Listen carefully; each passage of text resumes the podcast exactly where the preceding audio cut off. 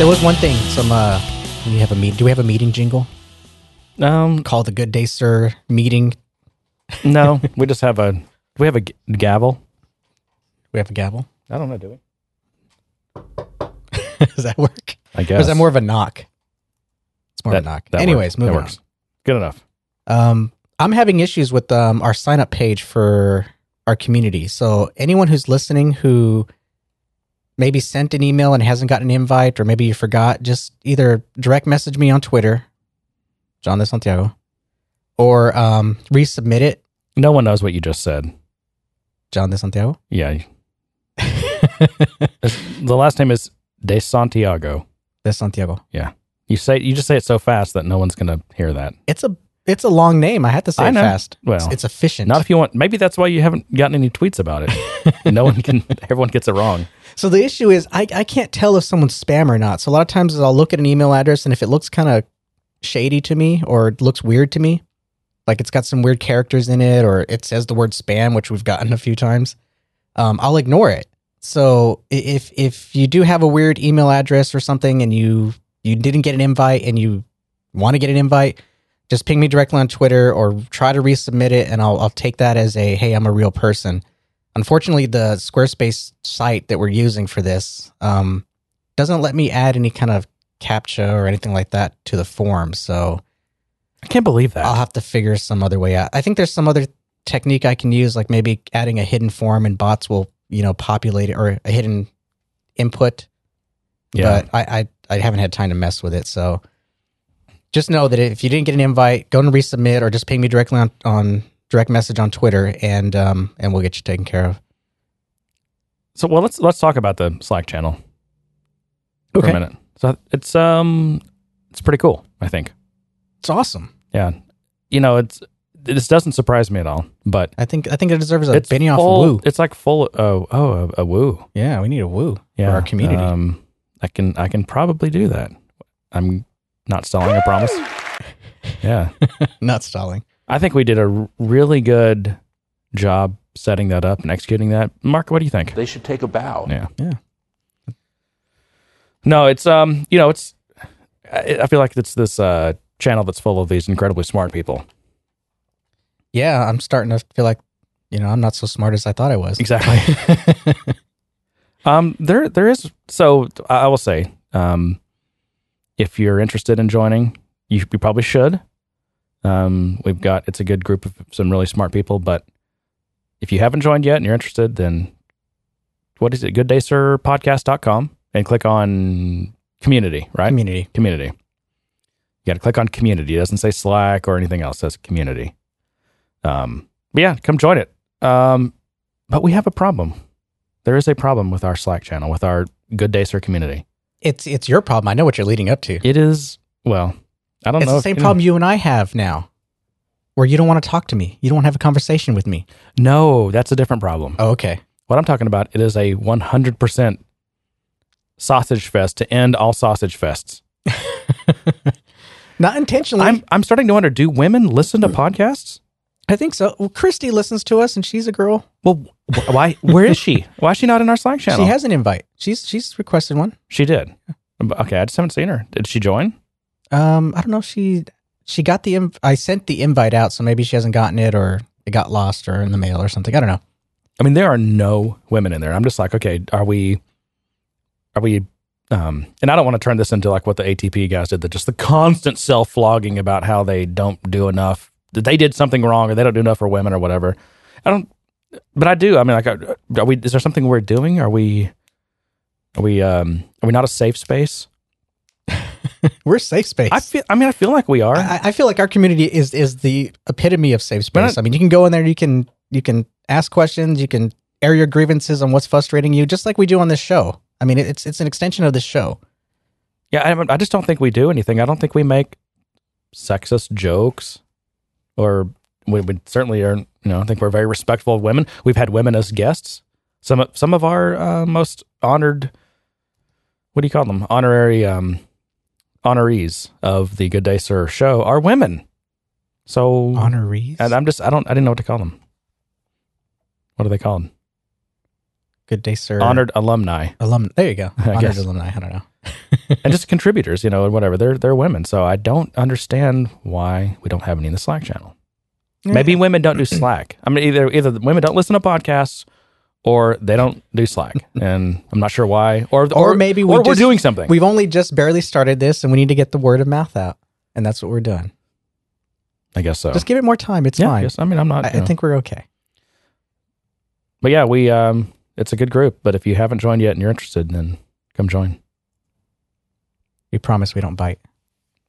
We've got some other Salesforce podcasting all stars in the in the channel, We do. um, Um, and vloggers, apparently. Uh, uh, podcasters that I thought were podcasters are now vloggers. Mr. Matt Morris. oh, that's right. So yeah, so there's Matt. There's well, there's two Matts, Matt Morris and Matt Lacey. Mm-hmm.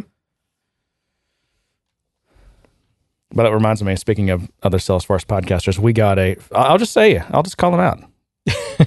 this is a shout out to You'll the, you'll name names. this is no, I don't. This is a shout out to the Cloud Focus guys. What are they? Jason and Justin? I, I might have that wrong. They gave us a a quasi shout out. We were those guys, or those other guys, or something like that. well, they're the ones to beat right now. They're like on 250 something episodes, and we're at uh 82, That that's- 83. That is a contest that I'm not interested in winning, though, John. Yeah, this is 82 right now. no, this is 82.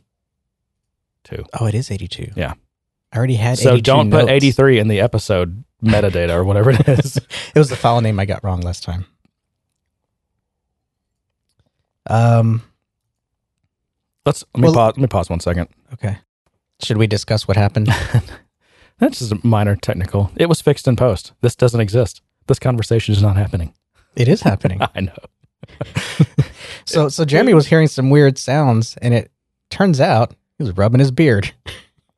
And you didn't catch me, so I'm gonna I, I'm gonna click you for not clicking me Well, I'm going to click you're you. failing on your duties. I'm going to click you for for not paying your dues. By the way, you know who is paying their dues? no, I am why? because I have signed on for Amazon Smile. I don't even know what that is. It's something new. Tell me about it. It's uh, it's charity. Okay. Um, we do a lot of shopping on Amazon, and um, so Amazon has this new program. I think it's been around for a little bit, but I've, I finally took the time to research it. And essentially, all it is is is every time you buy something, I don't know the exact percentage, um, but they'll they'll match or donate to your charity of choice. So every time you buy something, whether it's it has to be approved items that you buy, but they have this whole new the site. You have to you have to basically go to Amazon.smile or something like that, and um, make your purchases under that domain, and then that's when you basically your your chosen charity will will also start to receive donations. Uh, we have a we have a question, John, that just came in. Um, is this under the one one one model? It might be one percent. What do you mean it might be? Is it or is it because not? it's part of my one percent. One percent of what I I buy. I Uh, buy. I uh, buy. I think this gets a. no, but I mean, it, it's it's it's it's an offer. It, they're they're offering this. It hasn't changed, you know, what I spend, because I'm just doing what I normally do. Is I buy stuff, and but I'm doing it under the umbrella of of Amazon Smile, and so there's some charity involved. And why not? Right. Um, if you're curious, the Does that cost you anything? no, Well, so where's the money coming from? I'm assuming from a percentage of the purchase. So it could be as small as one percent. So Amazon's paying it. Yeah. Okay. so Amazon's working with they have a list of charities that they're aware of. Um, it does say in their instructions that you can you can enter in a name, and if they're if it's not someone they've contacted or or worked out, you know how to organize funds, then they'll reach out to them and, and let them know and and all those kind of things. So, but if you're curious, I I, I did CamFed. Oh, Those okay. guys are, Yeah. Hmm. you know, we, we did that fifty dollar. Well, I'm not going to say we did that donation previously, um, and I've been following them, and they actually made the news recently uh, because they've pretty much fully signed on with FinancialForce and Salesforce. So Who has? CamFed. Oh my gosh. So they're apparently growing. They're they're apparently receiving quite a bit of funding that So, they need to so start they're managing. so they're running their entire ERP and financials on a system that you can't get more than a one megabyte debug log out of when something is going wrong. that makes me feel real good. they're out there doing they're they're not developing. They're out there trying to manage and and manage their Yeah. their portfolio Okay. of funds and donations and all those kind of things to meet their goals. Why'd you have to rain on my parade? No, I'm just Man, you really not- threw me off topic with that. I was like, oh, what what do I say to that? I'm trying to talk about good stuff here. Wait, This is what I'm here for, John. Just to bring you down. Oh, I, I, I swear I sound so unprofessional. Because you always find a way to You stick it to me. No, that just you know I'm the color commentator. Yeah. Anyways, uh, more news. Google is now going to start competing with Echo. I said Echo and not Thank you. Everyone thanks you for that. Alexa. Please tell everyone my personal information. Alexa, please email everyone my personal information. What are you doing? God, I'm gonna have to beep all that Why? because You always think that that's for some reason someone's listening to us within earshot of, of an Echo. it, I'm sure they are. John, this I'm just gonna let you no know. No one has ever said, "Ha ha, you guys made my Echo do something." Don't forget, this podcast gets hundreds of thousands of downloads a week. I mean, just do the math. Even if it's just one percent of them, Um, so I think that's interesting. I, I I'm waiting for uh, Apple to follow suit. well, tell me about the Google thing. I think I saw saw it in the news, but I, I intentionally didn't read it because It's, it's a fairly told- new new recent announcement. I think it came out yesterday Okay, in terms of announcement. It it it doesn't look like Echo. Echo is this tall black cylinder. Looks very technical. oh, it's all about the color for you, huh? I see how you are. But Google's Home is is different. It's this weird modern, Is it rainbow? looking beige thing. No, mm. and they have it in this modern setting, sitting next to a modern lamp on this modern table that's full of See, really this- bright colors. This is good because as cool as the Echo is, you know, having these big companies with ridiculous amounts of money compete against each other to get, get these things, you know, getting better is is a good thing. I mean, we're getting closer to being able to talk to our houses. Well, and I also think Google is they're already better, and even probably Microsoft is, is better than Siri. I haven't spent enough time with with what Google offers in terms of voice recognition, so uh, my only interaction is Siri and like, like and Google, what do they call it? The Echo. Google Assistant. I think that's what it's called. It's and you say, I'm not going to say it, but you say, "Okay, system," right? but Yeah. right, and it triggers it. And I don't- I'm not an Android guy, but from what I've heard, it's pretty good. Whereas you know Siri, Okay, so stop. You're creating work for me, John. now you're just trolling me. Okay, Google, transfer a million dollars to John Boop, John's beep, account. beep, beep, beep. What? I'm trying to make this Ah, work for you're me. killing me. Can be up all night, John. So, anyways, I, we're we're we're on the fourth. We're on the edge, the the the beginning, the start of a of this whole new war. Now you're not in the Echo ecosystem, are you? Or I do am. you? You're an Echo enabled home.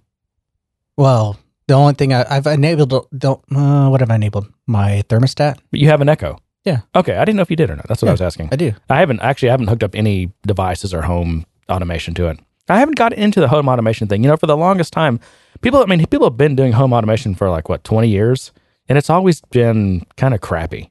But I feel like it's getting like to the point that I should start looking into it. Like it, it's yeah, I think it's getting there. And that now that there are standards and like stuff doesn't suck as much. problem is expensive. I mean, you have the devices, but then uh, uh, you go out and buy, replace all your light switches with thirty dollars switches that are you know Wi-Fi enabled, or do you or light bulbs, It's 2016, and I just thermostats. It's 2016, and I just converted one of my light switches to a dimmer. but you know why? Well, even that you have to be no, careful wait. with. You know why I haven't until now? Because all these stupid, overpriced, crap quality, broken promise will kill you from mercury poisoning if you break one. CFL bulbs do not support dimming. Oh yeah, Now, later in the narrative, the, the saga of CFL, they got to where they were producing some that could be dimmed, but they were, it was real buggy. hmm Some dimmers would work with some certain bulbs, and other dimmers would only work with other bulbs, and they would buzz a lot, and it still sucked. That CFL was one of the biggest environmentalist crap scams ever. I'm I've started to gone. I'm I'm converting to LED everything. LEDs The, are the only thing about LED is they they're a bit harsh. Um, they can have a bit of a spotlight effect unless you got a good something to diffuse the light. Well, that's that's the job of the yeah the the lamp manufacturers to produce a. You have to Well, get a good one, and but they haven't figured it out. I have a ceiling fan in my son's room, and it's it's got this center LED light, and it looks like a spotlight in his room. It's not this natural flooding of light. It's just this spotlight. John, I'm just gonna need you to open your mind a little bit. 'cause I'm going to tell you something. I need I need it to sink in. Okay, you're doing it wrong How am I doing it wrong? because I don't have that problem. But I buy good. Li- you know, they're not cheap lights. Like they're Come over to my house and tell me how I did it wrong. okay. What is you? I you mean, haven't been what- over in a what- while, anyways. What I'll, brand? I'll, I'll get you some barbecue. We'll have some beers No, and some barbecue. Well, that's okay. You got me. That's how you get me over. well, let's do it. It's been like no, but I've been buying like in our bathroom. We have the the a year. the just the the A what is it called A twelve or whatever just the normal normal light bulb shape. Is that an American thing? That size the A was it A twelve or A eight? I don't know. Uh, But like normal sixty watt bulbs, right? In, that are in our I'm not a bathroom. light bulb nerd. I converted you. all those to LED, and they're Cree is the brand. They used to be like twenty bucks, but now they're like eight eight or nine dollars at Home Depot. And they're supposed to last you know for fifty thousand hours or something. And if they Yeah. do, they're a great value. But they the quality of light they produce and the diffusion is excellent. We have a few of those. Um, this this particular um, ceiling fan that I'm talking about, actually, I think. Am I right or wrong? I want to say it has the LEDs built in, or some some weird way that the LEDs are placed. That it, it's not like those bulbs that you're getting where the, the light is diffused. Yeah. You know, the only diffusion that happens is this plate that sits, you know, that covers it. Um, but again, because the, it's such a small area, it's it's very focused, hanging down. It's just a spotlight. The other big challenge on LEDs is diffusing the heat. So if you notice, they'll have like heat sinks, Mm. and yeah, but they're getting better at that. And I showed you in my garage. I have the, the long tubes, the T8 or T12, whatever. Not Oh, that's not right. You- those are LEDs, right? I can I bought I converted, so I I ripped out the ballasts and Mm-hmm. got these.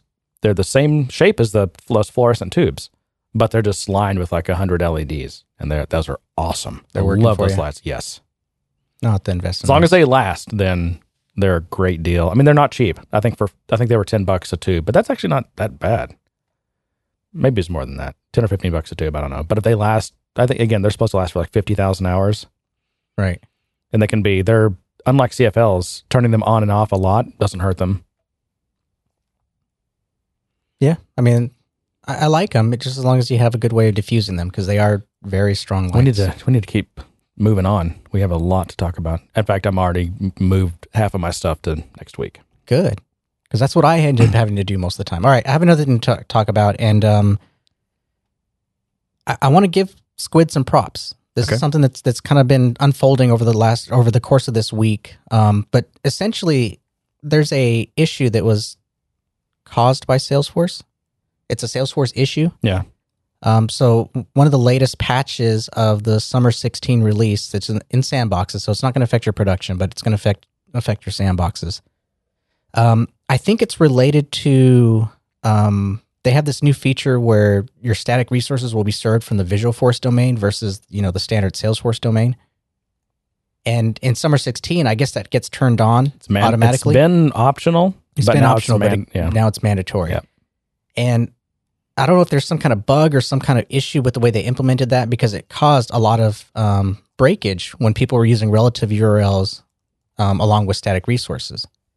Um, and that's something that Skuid was doing. You know, whenever you're including your static resources, even their own static resources into to their application.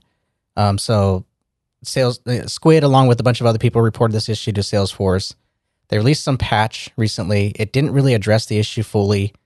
Um, and here's where I want to give Skuid some props because they didn't just sit there and go, "Oh, it's Salesforce's issue. They got to fix it." They they at least proactively found a workaround, and the workaround wasn't really all that great because it meant we had to kind of hard code our our domains. You know, give the full URL. Yeah. So what they did is they released another patch on their side that actually took those relative URLs and and you know expanded them out to the full path. So it looks at you know your current environment, what the domain and everything is, and, and expands that out. Um, and that patch worked great, except for page includes, which is what I was working on, which I have a lot of going on. I actually, I, if you ask them, I think I think I asked I asked them this, or they said it to me when we met at Dreamforce. They were like, you know, page includes is something we wish we never did. Mm. Um, but it is something I, I did end up using and made heavy use of, and I really want to move away from it myself. um, because I have more efficient ways of loading content and managing models now than, than I did before when I was still learning. So, um, but given that, I'm still having to deal with it, and there's a little gap in in the solution they provided that where the page includes weren't weren't fully expanding that path. So, um, but they were right on it. They responded to me. They're they're working on a fix. They'll probably have something for me soon. Um, but yeah, you know, I just want to give them props for great customer service. Hmm, that is good. They should take a bow. Thank you. Oh, and if you're having some weird issues with static resources in your sandboxes, go look up this known issue. I'll put it in the show notes. You know what else? There's something else that's happening. Um, they are discontinuing. They're going to be blocking. Is it TSL one? TL sorry TLS one point one or one point two? Can't remember. Uh, I want to say one point two. And like the MavensMate I'm using uses that one. They're about oh, because you're still on the older version. I guess. I mean, I'm the, I'm on the one that works, and it only kind of works. Mine works. I, I I mean, Well, so I'm on six, which is actually the, which is actually four. right? Because thank- you don't want to use the good- separate good, application. Good job with the versioning, guys. How much did you pay for that? Um, one million dollars. No, didn't pay for it. Then shut the hell up. No. Oh, hang on, hang on, hang on. He's a jackass. I know, I am. Sorry, I admit it. I don't play that clip often enough. I know. I mean, when's the last time you heard that one? It's been a while. I forgot I had it. um. All right. um, Yeah, I have one thing to say to you, John, and that's sayonara. Have you heard of this? sayonara. I love the look on your face. Yeah, uh, there's Are you s- uh, yeah, there's something within Salesforce called Project Sayonara. Can you guess what it is? Uh, goodbye to the classic interface. It's goodbye to Oracle. Oh. So, what do you think their plan is? Because I don't know, but this is all over the news. Um, here's the register: Salesforce cutting ties to Oracle. They're work they're working working to cut their dependency on Oracle with a project called Sayonara. Um, it there's a guy that they hired who's still there. Do you remember when they had the Postgres initiative and they were going to hire 50, maybe they probably did, 50 Postgres developers? And I- they didn't come out and say this, but I think the idea was was they were going to replace Oracle with Postgres. Yeah. Of course, that didn't happen, and that's I know. I mean, I'm sure it was a valiant effort, but that's really hard to replace, especially you know when you. I mean, you can just tell, and I, I won't divulge any information that I may or may not have received from actual Salesforce, Salesforce employees, but you can just tell from um, error message you get when sometimes the like the Oracle, it's like stack trace or error message will bubble up, and you'll see you know the Oracle errors right. um, they've got so much baked into Oracle security and stored procedures and all that. Um, not to mention just all the other enterprise aspects. So, um, you know, failover, backup, all that. I mean, it's all you know. Oracle. That, that's one thing that sets Oracle Well, that was one of the things they sort of blamed. Well, so this but is this is the interesting thing, and we'll get into this, but they're they're actually sounds like they're doubling down on Oracle. I mean, on the one hand, they're trying to replace it, but until it's replaced, they're actually having to, I, I think, actually buy more Oracle stuff. They're having to up their probably up their licenses. Well, that was one thing we got from from the call that we heard, which is you know their plan for how they're going to transfer this data, Well- and the way they're transferring it isn't a homegrown solution. No, It's a. I'll let you continue. Well, I don't, uh, want to get into it. Just no, yet. well, uh, yeah, we'll get into it in a little bit, but um, yeah, I was just looking for more. Well, I was looking for the guy's name. I saw it somewhere. I guess it's not in this article. Um, you know, the thing is, it's funny. Do you remember when Salesforce used to like? I mean, on all their materials and at the bottom of their website, when they they would list like the their technology vendors they relied on, and there was like some kind of Java related thing, and there was Oracle, right? Back when they were a two hundred million dollar company, or heck, I mean, ten million dollar company. They, I'm sure, you know, they're just trying to prove some credibility, so that you know you lean on your vendors for that. But Yeah. What was that guy's name? He was from Microsoft. Um, he was on the SQL Server team at Microsoft. and he's been at he's been at Salesforce. Oh, Pat, um, it's either Helland or Helland or Elond. I don't know if he's uh, French. But yeah, he uh, he was on he was a software architect on SQL Server and Bing, but he joined Salesforce in 2012 to work on a quote cloud-based multi-tenanted tenanted Hmm. who say that file system and database technology, according to his LinkedIn profile. But I don't, and I don't know what changed or what happened that all of a sudden this is in the news again. But just given that there's that Salesforce and Oracle are continuing to become bigger competitors, you know Oracle is providing all these cloud services. They both have CRM. They both have field service. Apparently, they both have support. What else do they both have? Platform as a service. I mean, marketing, CRM, service. But I don't want them to not be competitors anymore. Of course, that's not going to happen. But No, I mean they're, it's they're going to be competitors. It's so I- fun to watch the, uh, It's kind of hard to, to fully compete with someone when you're kind of reliant on their technology. and it's it's embarrassing, especially when, you know, especially when uh, what's his name Ellison can laugh and because Salesforce is one of his biggest customers. yeah, but I mean, there's another side to this. I mean, not not to say that Oracle or relation relational databases are legacy, but I mean, we're advancing. We're we're creating these new technologies. We're using new technologies. You know, maybe there's a better way of doing it now. Maybe maybe another technology will better fit and allow them to do different and better things than relying strictly on on that database, which Yeah. they've they've we we know they've had to customize heavily. They had to layer on technologies on top of it heavily to accomplish what they what they have done. yeah. Um, I have a um, I gotta give a I gotta give us some some props to Salesforce support. What I know. So this was um, was this tier one support? That this, doesn't no, exist? This was not tier one support. This was a combination of just you know the guys that answer the phone and and in addition to that a uh, what do they call them account executive I guess Mhm. sales dude.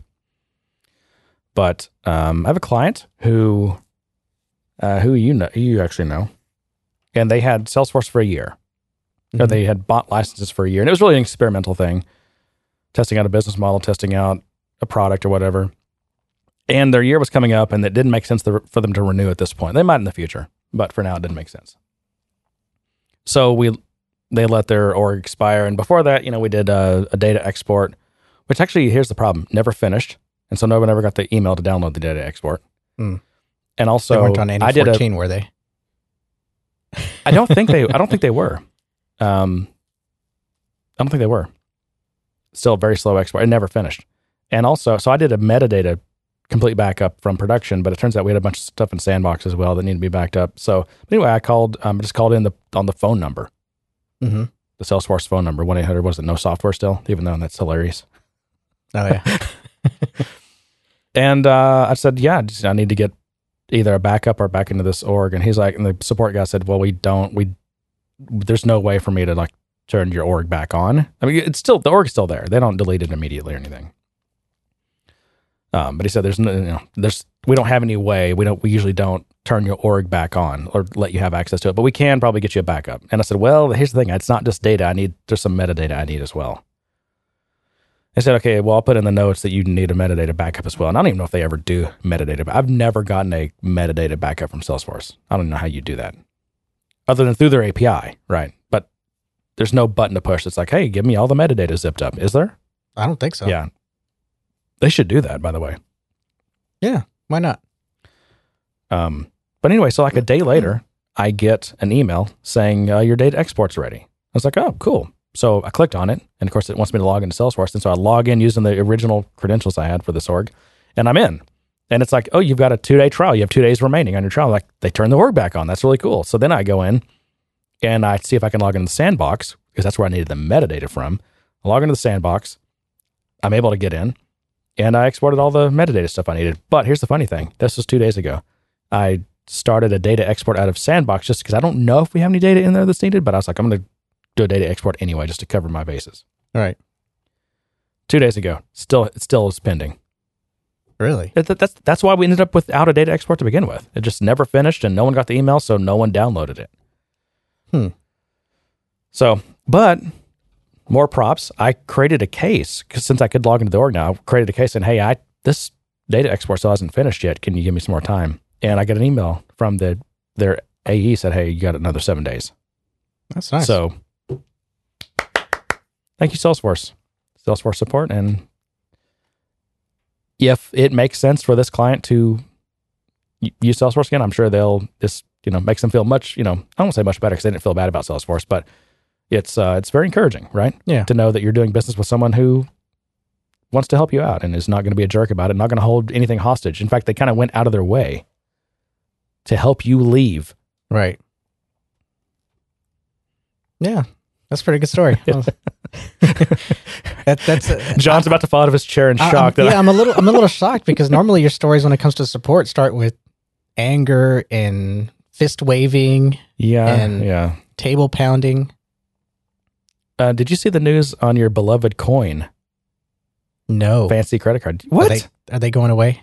I think so. Yeah, I expected Um, them to. But it's because I was supposed to get a shipment of a new card that I never got.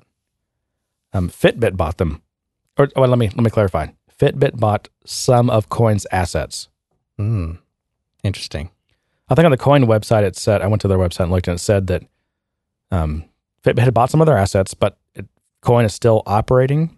I don't know if actually I don't even know if they. I guess they're not operating, but your card will still work for the lifetime of the card because it, it's not dependent on any phone home service or anything, right? Right. I mean, all it does is take your number and and replicate that onto the magnetic strip. So it said, you know, for the lifetime of the card, mm. meaning because I think the batteries are designed to last for at least a couple of years or something. Two years is what they say. but- Yeah. So as long as that battery's still good, you're you're probably you're fine. But there's just I think going to be no new cards and coin is dead. It's interesting the Fitbit bought them. I wonder if that means they're going to try to get into some kind of transaction with their Fitbit, meaning you'll be able to do some kind of payment system with it. Because that was the next thing Coin was suppo- supposed to be working on with the advent of of um, you know, paying what what is it, near field communication or I guess NFC. NFC, I- yeah. yeah. I mean think the so. Apple Pay stuff, the Google Pay stuff, whatever. Mm-hmm. You know, Coin was supposed to move to that as well and enable that in their card. So you'd have your card and you could either tap it or you could scan it. Um, so so maybe that maybe that's some of the property that they they bought, some of that technology they're working on. Yeah. Because like I mean, I can't think of any other reason Fitbit would be interested. I don't know either. Oh, um, yeah, I think it was. I think it was maybe payment stuff. I mean, people were saying, listen, if you take some of the latest Fitbit devices with their capabilities they currently have and add payments into that, now you have a pretty interesting Apple Watch competitor, right? Or also, what's the Google one called? The Android Wear, I guess. Yeah. Microsoft has a watch too. If anyone didn't know, I, I didn't know. it's a well, it's a band. It's not a watch. It's a band. Like a jazz band or a. It's a band. I, I don't know. I think it's more more geared towards fitness, but it has tiles and things. So I guess it's a supposed to be an Apple Watch competitor. I don't think it's gained much traction. Hey, Johnny, got any titles yet? No, do you? Yeah, of course I do. All right, so moving on. Um, I have something to talk about, but I want to use it as a segue into financials. Oh, But really? Which one, which one are we going to talk about? We're going to talk about NA14 or we're going to talk about financials? Well, let me let me do. I got a couple things to do before we get to those. oh, okay. Um, because I have a question for you. This is a this is an ask John. Hmm. since when? dollars. Since when did trailing spaces become an compile error with Apex? Never?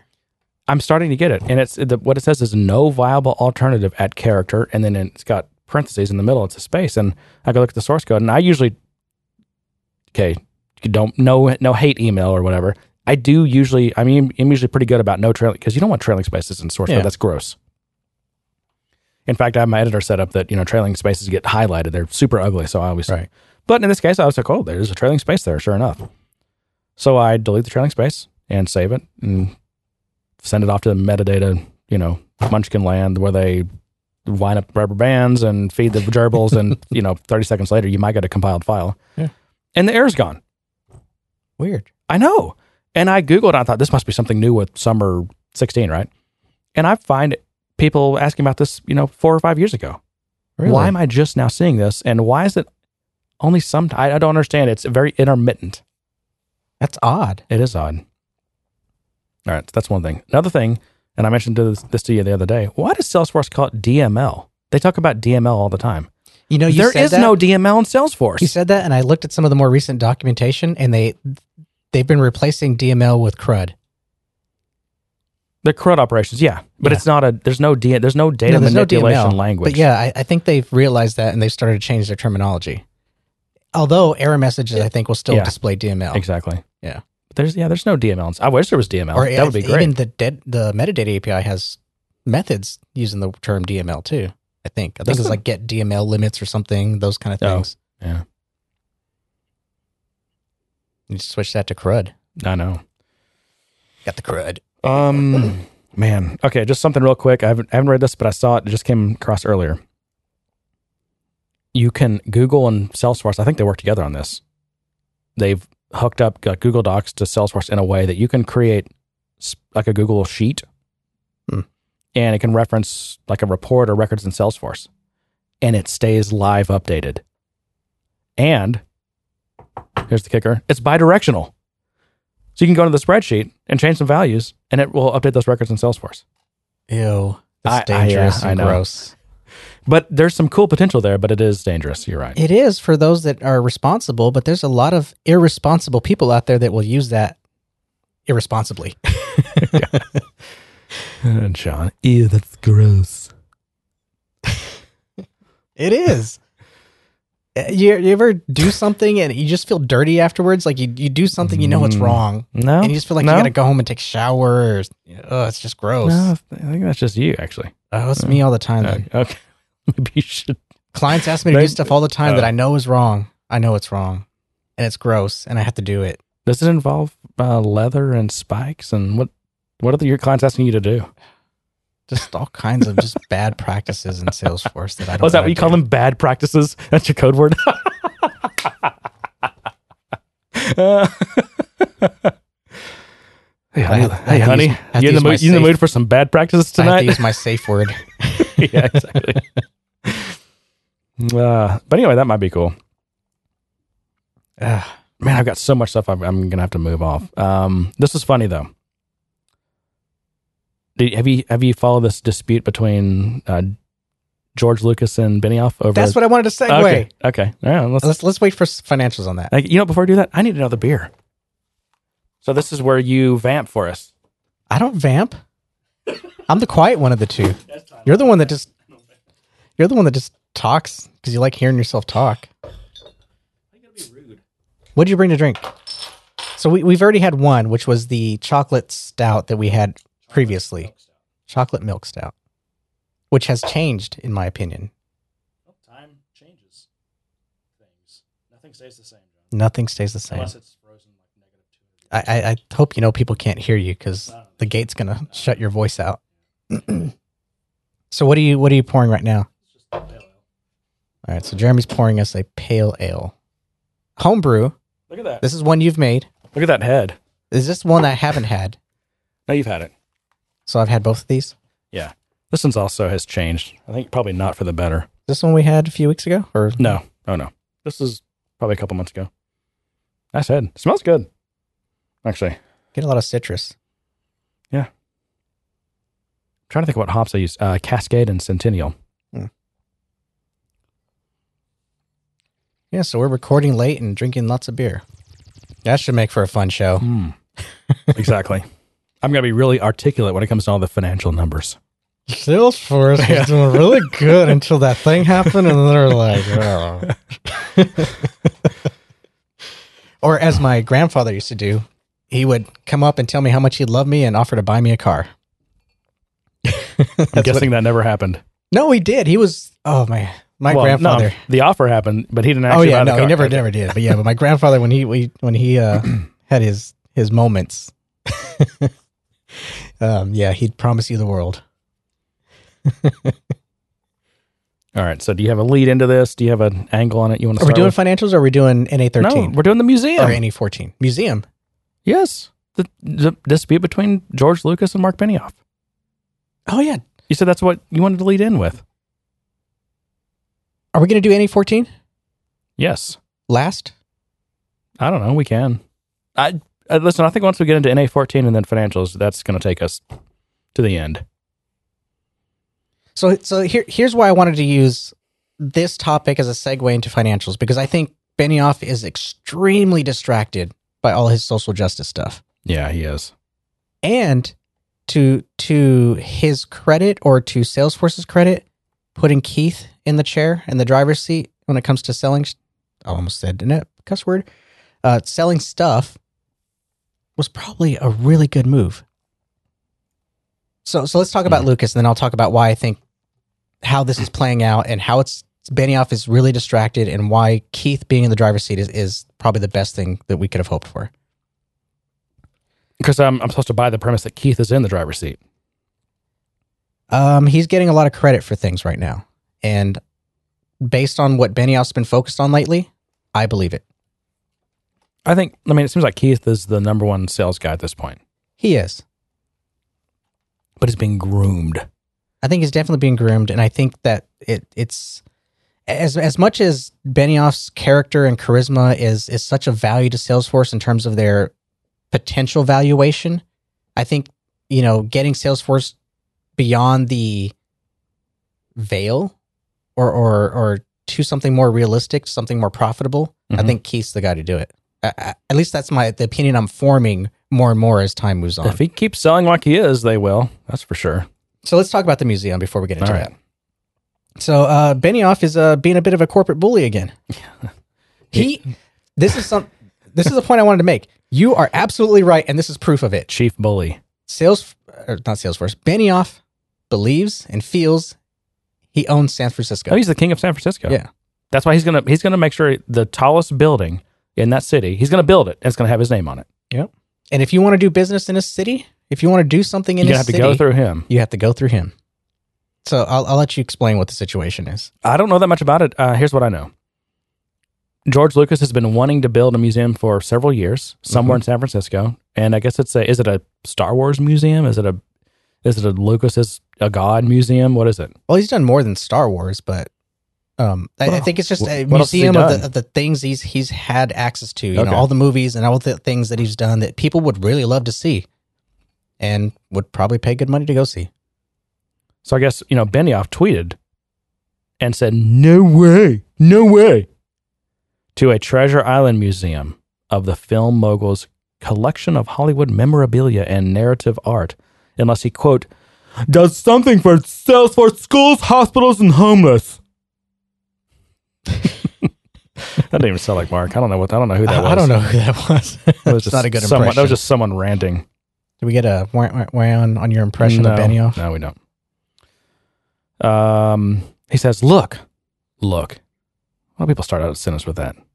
Look, Because they're trying to down. I support the museum, but I would just like to see that if we do deals like the museum, what is he, Donald Trump now doing deals? If we do deals like the museum, we do deals that support our kids. So yeah, I guess everything with Benioff now is a quid pro quo. If you want, if you want anything from the San, city of San Francisco, number one, you have to go through Benioff, Mhm. King Benioff, Yep. and you have to pay up. Oh yeah, I see you with the project there. Okay, well, you know, if you want your project, then uh, you know you're gonna have to pay up a little bit. You have to support my, uh, you know, my causes. Can, can, can you put my name on it? Can we call it the Lucas Tower, Salesforce Tower? Can we have a little cloud logo in I there? kind of like the sound of, uh, you know, uh, Lucas Benioff, Lucas Benioff Tower. he says uh, there's a lot of money flowing through San Francisco today, and it would be nice if we saw a percentage of that go into this the safety net, which If there's so much money which going to San apparently- Francisco, why do they have so many which freaking apparently homeless people? works so well. uh, Benioff's stand is interesting considering he was among a host of heavyweights who, s- this is funny, signed a letter urging the Presidio Trust to allow Lucas to build his museum near Crissy Field a couple of years back. This and this is really what this is the piece de resistance here. And in fact, Lucas has done his own share of charitable giving, most notably pledging in 2012 to donate to educational charities the majority, the majority of the $4 billion he made from selling Lucasfilm to Disney.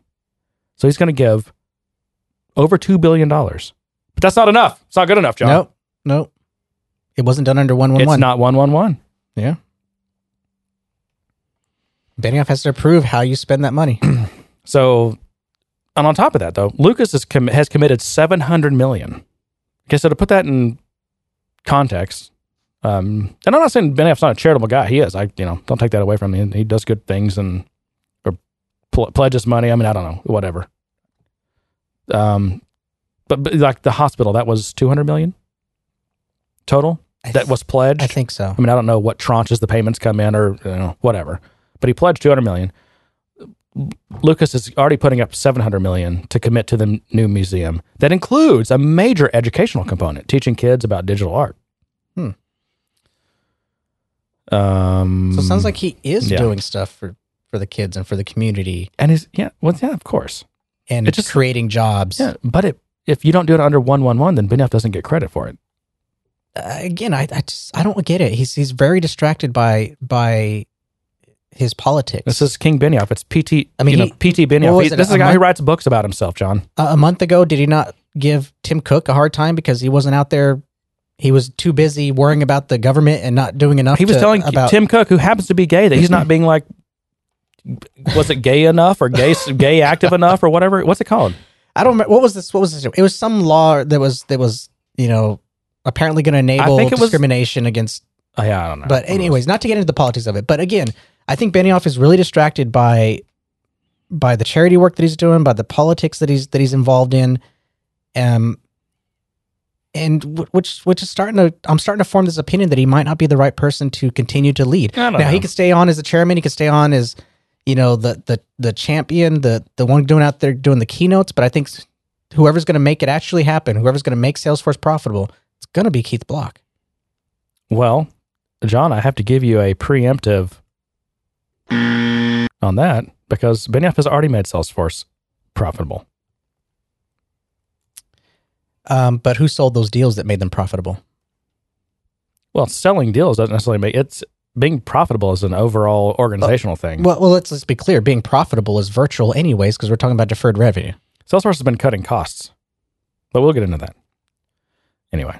Um, And they're about to have to increase costs because now they're they're they're having to deal with the issue of NA14, and it's going to accelerate all their plans for upgrading their data centers and making sure they're compliant. And oh, uh, yeah. so they're going to have to spend a lot of money, and not to mention, I, I think they've been. I think they've been uh, pinching pennies. Is that the word? Been a little too cheap on some of their data center things, I think so. which really hurts that uh, that trust aspect that always Right. talks about. But before we leave the museum, I forgot about this. I highlighted a couple of. Con- I read the article on. I think it's San Francisco Chronicle or the San Francisco Gate. Is that the Chronicle? That's the Gate, right? Or the Chronicle? Anyway, some of the comments are, good.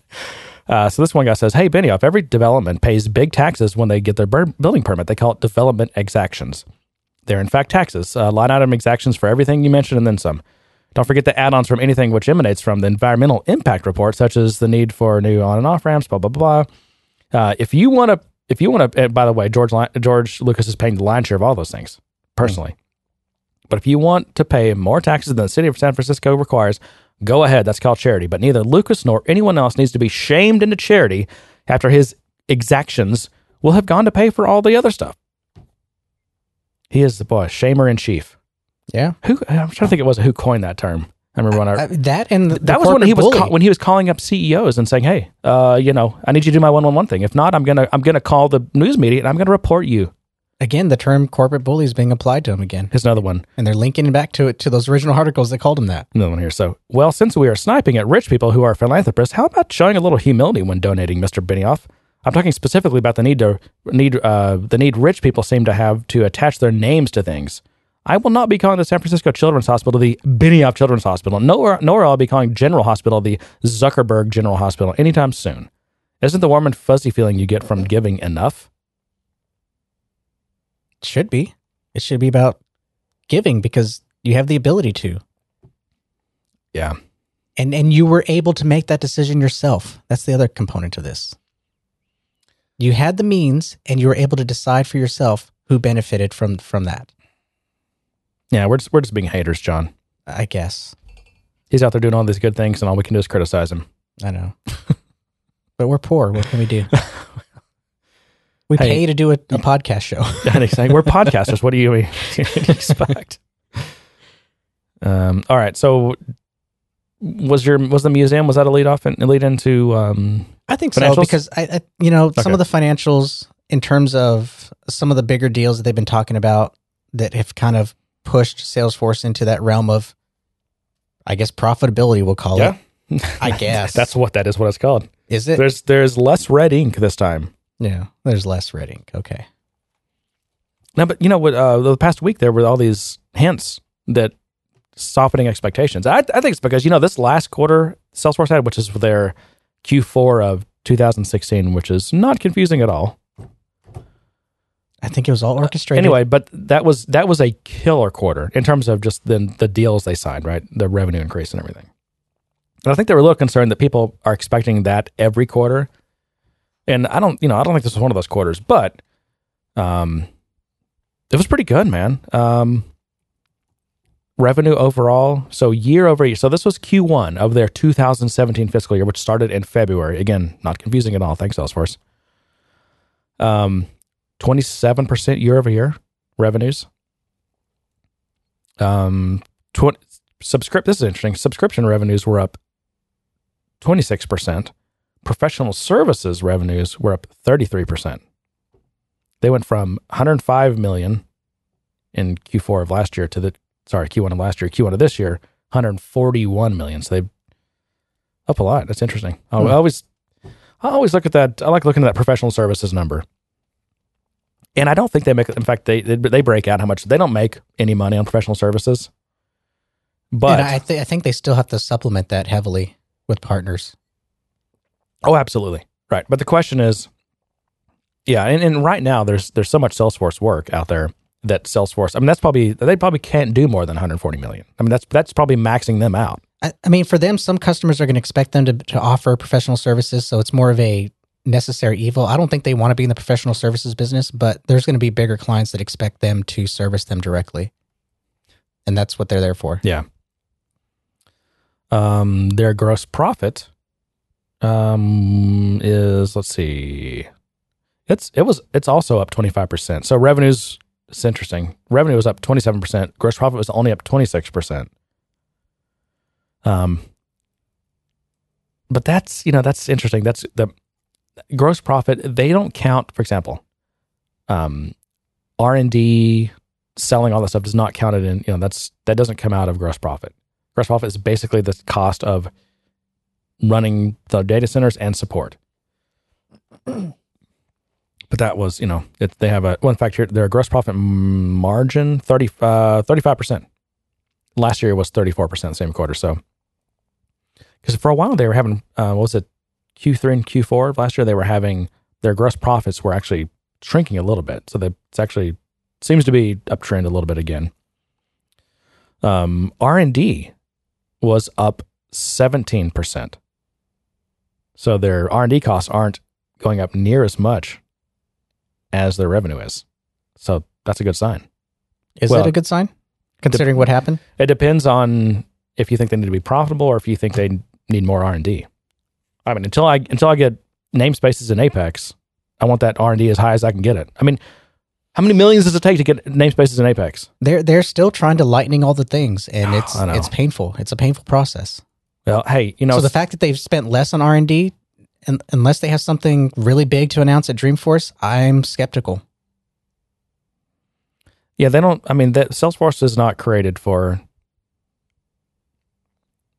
um for developers.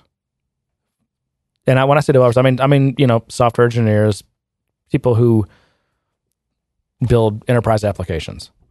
That's just not who it's for. But I'm not even talking about that. I'm talking about basic features of Salesforce. Well, not basic, but native features of Salesforce that we traditionally have in Classic that we don't have in in Lightning. Oh, oh, oh okay. Um, I'm also talking about application features. the performance of Lightning, which is not Lightning. It is not Lightning Well, fast. neither is the performance of Classic. Neither is the performance of any of the part of the developer experience. As slow as molasses in February. Well, don't you think that's where R and D needs to come in and find Yes, some ways to I do. improve performance? They just they don't they just do not. It's I don't think it's on their radar. I don't, I don't think they care. Hmm. It's working, John. They're able to sell. They're able to increase their revenues by twenty seven percent year over year without fixing any of this stuff. So it's working. Until the market starts penalizing them and saying, you know what? No, we're not going to buy Salesforce because we heard your developer experience sucks. Until they start hearing that, they're going to keep doing what they're doing. It works. That doesn't make sense, Jeremy. That's a capitalist attitude. That's not bending. I know you're right. It's not a stakeholder attitude, is it? No. I know. I'm a stakeholder. um, marketing and sales up 21%.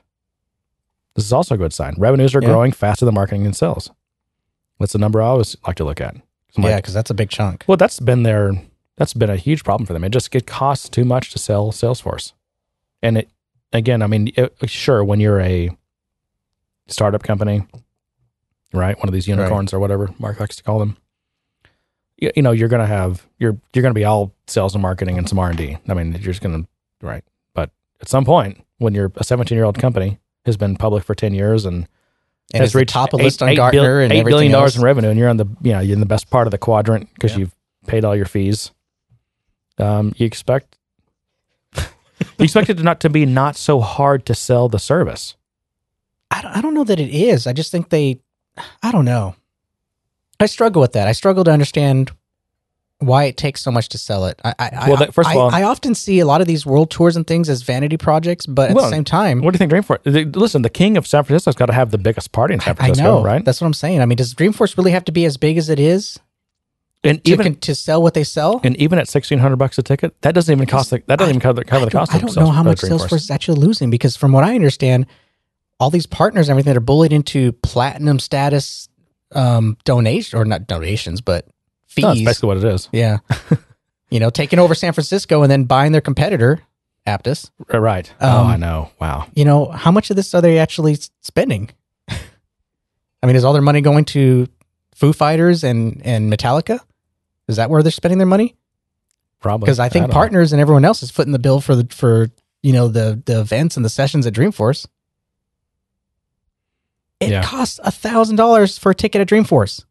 And A thousand dollars. Well, that's pl- oh, a nothing. That's thousand plus. It, I guarantee it costs Salesforce five thousand dollars to have you there. Dreamforce loses money. It's not a money maker. It's a cost. It's a sales and marketing cost. All I know is there's a lot of money being thrown around at those at that event. Oh yeah, Who's making out? Who's winning in that situation? No. San Um, Francisco. Depends on who you ask. I mean, overall, as a city, probably.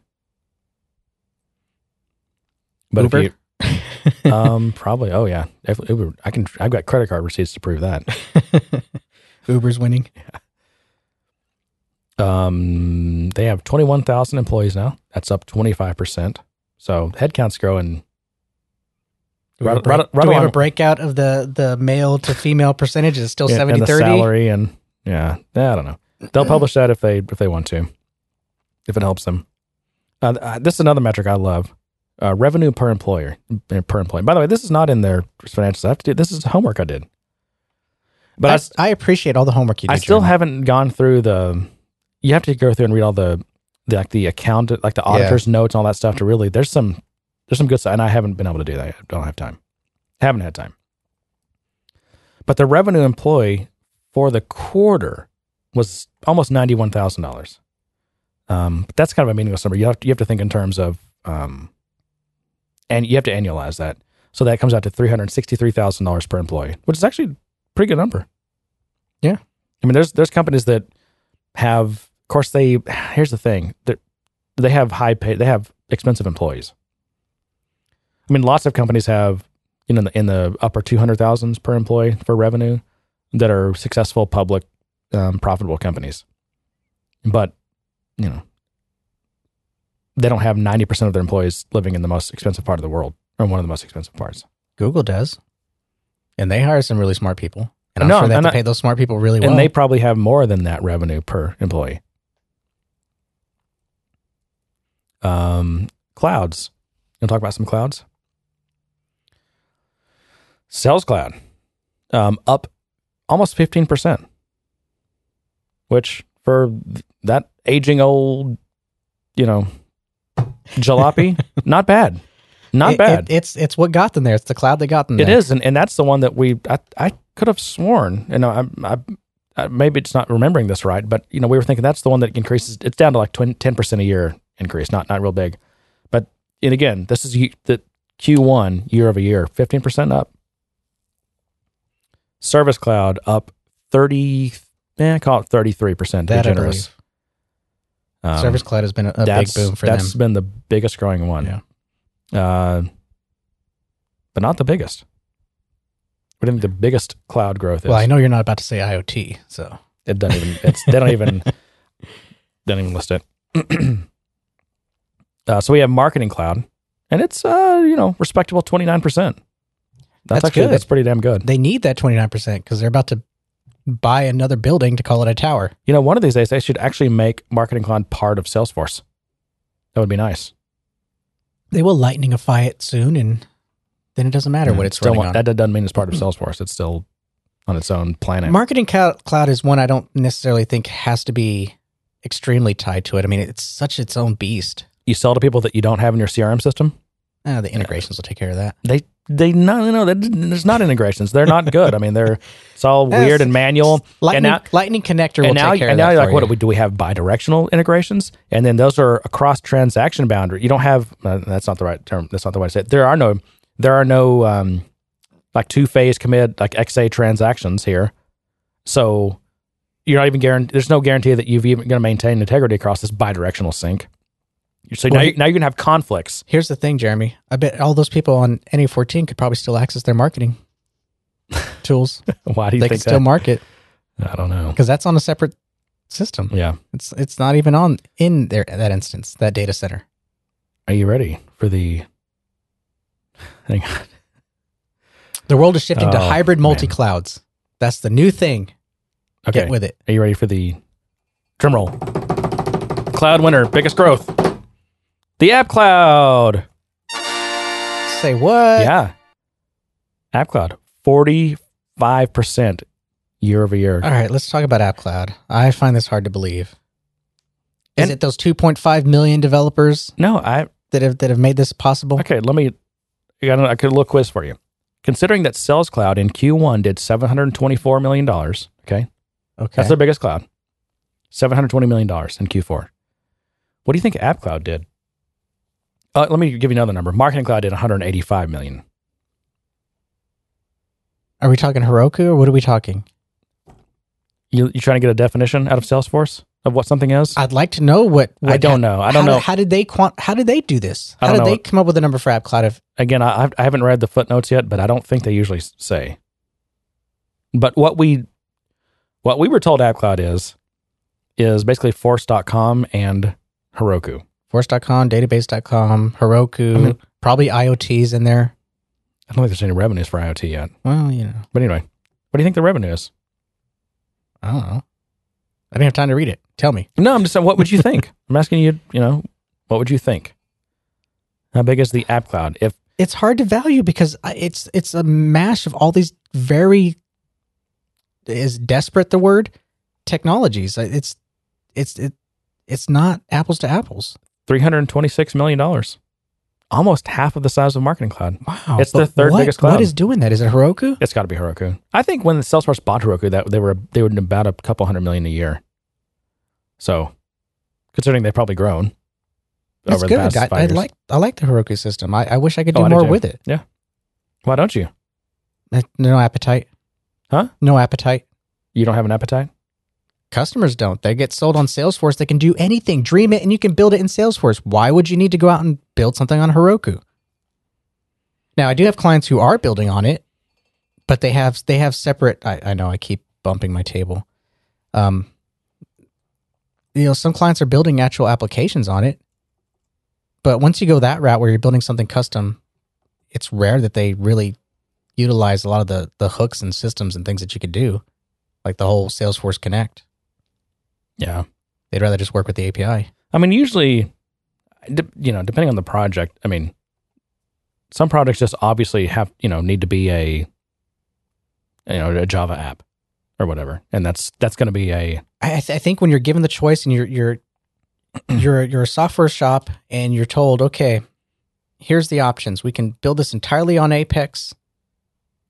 But here's the limitations. But I think I think you're it's a client facing application. But I think you're talking about who's who are you who was making the decision? Who are you talking about? You're either I'm I mean, ninety percent of the time, you're either talking about a bunch of salespeople and a chief salesperson or a bunch of wealth management people. Like they don't no, no, these no. are, I'm these not are, talking these about are not guys. sophisticated IT users. I'm not talking about those guys. I'm talking talking about the people who bought Salesforce to manage their sales and marketing and and said, "Oh, well, we can build on this too." I'm talking about customers who are building applications and are wanting to tie that into their investment in Salesforce.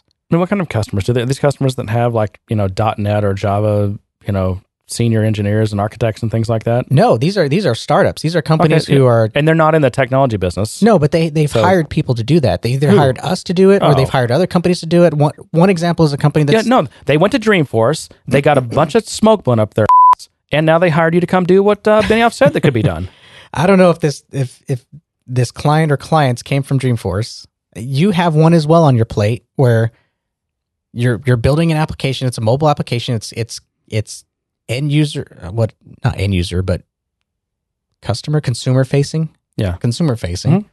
And your choices are entirely in Salesforce or hybrid other technologies hosted on Heroku or Amazon, but integrated with Salesforce. right, and it's and the question is like if, if we don't build it on Salesforce, then for all the CRM type things, what do we do? Do we do we build those, or do we just do we do we keep that part in Salesforce and then have an integration between a real app server with a real database and everything? But I mean, Um, if you think about the architecture pragmatically, I mean, do you really tie your your future of your company entirely on Salesforce, or do you build this out so that it's it's more of an integration point and you have the option of of decoupling? well, of course, and that that's the whole that's the whole lock-in question. so may, maybe Do you- that's where that three hundred million is I mean, do you from. do you spend you know seven hundred, eight hundred, nine hundred thousand dollars building a bunch of code in Apex? I, I mean, it's If not my it's not my money, but if you're asking my opinion, I mean, if you're FinancialForce, you are, you do. If you're Eloqua, those are different though because and because none of no, no one chooses Force.com because it's a good technology. They choose it because they're accessing a marketplace and they just they they deal with the technology. Um, they tolerate it because you have to. I mean, FinancialForce, Service Max, Sage. um, they did too. Yeah. No, I mean, I, that's just my opinion because they don't admit that. But sure, you're accessing this. I mean, there are, well, heck, NA14 went down. That was 2% of Salesforce's customers, which was 10,000 companies. So do the math. They have 500,000 companies running Salesforce who have bought into this thing of uh, just this is your one stop shop, right? That's what the AppExchange, that's what they told us 10 years ago. But it's a great message. It's it's a great. I agree. It's a great selling point. And there's a lot of they good. should be immensely profitable. Who? Salesforce. Well, that, I mean, that- how, that gets- how easy is that to sell? To say, hey, you could do you yeah, you're buying the CRM product, but you can fix all this other crap you have going on in Excel spreadsheets and, and all that kind of stuff. Just stick it into well, the system. it- it's expensive to build. It's expensive to grow it out. It's expensive if you insist on having everything in San Francisco, where Yeah. you know real estate prices are what they are. Employ, you know, la- just your human cap, your human resources are what they are. but is it? Is it what? Is it is what it is? Huh? Is it is what it is? It is. It is what It it is is. what What it it is. is. Yes. That's hard to say. Yeah. People are not resources. Nope, sorry. Um, let's see. What else is interesting? Okay. Uh, my one of my favorite stock based expenses for Q1. Uh, one hundred and eighty nine million dollars generated out of air. Virtual monopoly money. So basically, still they're at the point of like ten percent of their revenues are stock stock based compensation. 189 million in Q1, and that's up 32 percent. So that's actually growing faster than any of their revenues are. Hmm. Maybe we have it wrong. Their business model. But but They're not selling software. they're selling stock. listen, the growth in that stock based expense, which is one of the big criticisms about Salesforce, they're essentially funding ten percent of the revenue, right, from their investors. Yep. Who who don't have a say in the matter. Oh, they can sell the stock, but I mean, you're dilu- That's dilution, right? Right. Um, that was notwithstanding, and on- a GAAP basis, which counts that as an expense, they were profitable to the tune of six cents a share. That's their uh, EPS, six cents. So they're now last quarter they I think they hit one percent, but that included like they got some money back from a lease they canceled or something. They got some money back from that, which actually put them popped them over They weren't they going to the build black. some kind of campus? And they that was something different. Yeah, that they that still was, own that land or something. I don't know if they own that or I don't think they do, but so yeah, um, so they're, you know, Salesforce was slightly profitable. I mean, their their gross profit margin is increasing. Their sales and marketing and just SGA in general, SG&A is not growing as fast as revenues are, so that's good. Uh, their human resources are growing pretty fast still, but I mean, overall, they are slowly shaving enough costs that they're they're not losing money. And they're It- on, it's they're on about. track It's, for. I mean, they've broken. They broke even. I mean, they're uh, and then some. It's a two billion quarter, right? So they're still on track for eight billion, right? They are on track. They I think they yeah. I mean, they adjusted the guidance a little bit, but it's right around eight billion. They did yeah, almost two billion this quarter. So I think you know I'm guessing next quarter you'll see it'll be above two billion. Keep keep well actually there's three more quarters in their fiscal year, so yeah they'll be. I mean again they they beat and raised beat and raised. They I think this was like 28 quarters in a row they beat and raised. Yeah. So they set the expectation right with Wall Street and Wall Street analysts do all their they're looking at the numbers and They they they set the bar low. They don't set it low. They just they Oh come it. on! How they- many articles No, before Wednesday no. or even the morning of Wednesday were talking about it might not be that great, guys, but you know they'll bounce Listen, back. The thing is, is the companies give guidance to these analysts. They tell them what to expect. They set the expectations. And Now what the- and what now they the lie an- to them so that so they can No, come back don't. and say, "Look how good this ended up being." I don't. I don't think I wouldn't call it a lie because So every company set. You don't want to set high expectations. no, You and you don't. You don't want to always set really low expectations because if you do that over and over, that's called sandbagging, and no So- one so no one he- believes you. here's where I think that's happening. Wall Street Journal published an article that came out Wednesday morning, or actually, yeah, Wednesday Wednesday sometime, and it was it was titled "Dark Clouds Roll In for Salesforce." You know what that article is called today? What? That same link, clouds part yet again for Salesforce. the same link, huh? Mm-hmm. Did it? Did it have a note that they changed the title and changed the story? Not that I Oh, saw. wow. And I, I think the story did change because now it was all it was. It I think they modified the story because it started out with all the kind of things that could be bringing them down, and then it got really positive about well, but they always bounce back. They always find a way to kind of bounce back from these drops and everything, and look at the trends and how it bounces back. And then even um, uh, some other company even parroted or not parroted, but you know republished that article, Syndicated it. syndicated it. Yeah, the so I mean, I guess so it was again a good quarter. I mean, their again their revenue growth 27%. Not, you know, nothing to sneeze at. No, I mean it sounds like a great quarter. I mean it's it, the numbers are moving in the right direction. John, it was an amazing quarter. amazing. Best quarter ever of a software company, enterprise software. You know what we need? We need Metallica and a party. I know. Let's make that happen. Maybe we can get the Can't get Foo what was, Fighters what was because the, they, they what broke was the up. Salesforce band with Shell and those guys The Clouds. and Ryan, Shell and Ryan and whoever else. I think Ryan's it's wife. the Clouds. Is that what it is? The clouds. I don't know. Maybe they'll cater a private party for us, So or not we throw a cater, party? but, but entertain it. Yeah. Um, so there's one thing that I thought was kind of interesting um, that I think is, on one hand, negative, but on the other hand, it's, it's opportunity, and that's you know they've one of the big upsides for Salesforce or big potential is they're very strong in the United States, but they haven't yet had a lot of growth Mm. um, Yeah. overseas. And I was like, I was just comparing like the rev the geog- the revenue geographically broken down from last year to this year. Um, America's is up twenty six point seven percent. Europe is up twenty six point five percent, and APAC is up twenty seven point eight percent. So they're all growing at about the same speed, but considering that the Americas are so ahead, and considering remember how Benioff did the European tour, spent like a month over there, whatever that was, Mhm. and everything. Like you'd expect those to be growing per- percentage wise at a much higher rate. You know, Because there's- there- there's some kind of world tour going on right now. I don't. How many tours do they have going on at one time? I don't know. It's it's like this ongoing tour. They tour more than Metallica does. So here's here's something else that I wanted to ask you about because I'm not an expert on these things. I mean, I you know I did stay at a Holiday Inn Express last night, but No, yeah. Well, um, they the number of outstanding shares they have, so it's like 677 million. Okay, I guess this is a year ago. They had 653 million. If you do the math, if you subtract those, so then you have the number of shares created, whatever that is, multiplied times their current stock price, it's 1.9 billion dollars. So literally in the past year, by creating new shares out of whole cloth, they've generated 1.9 billion dollars.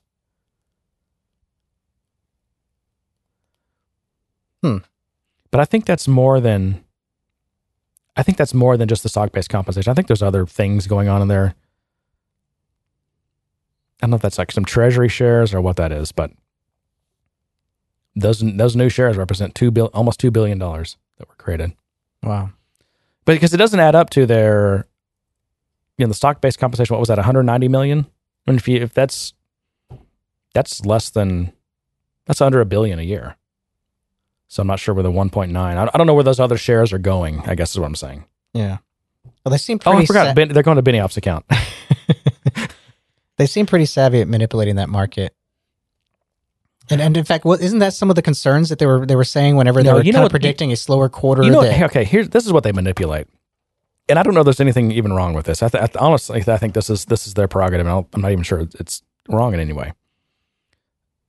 They have all these different buckets of revenue. So, like, there's revenue that they can recognize, Mhm. right? That's because they they're a service based company. So even if you sell a one year deal, if it's a service you have to perform over the next year, based on accounting rules, you can't really recognize the revenue until you've delivered the service. right. So you deliver a month of service, and then you can recognize a month of that revenue because you might have already gotten paid. Let's say you got paid a thousand bucks or twelve hundred bucks for easy math. Right.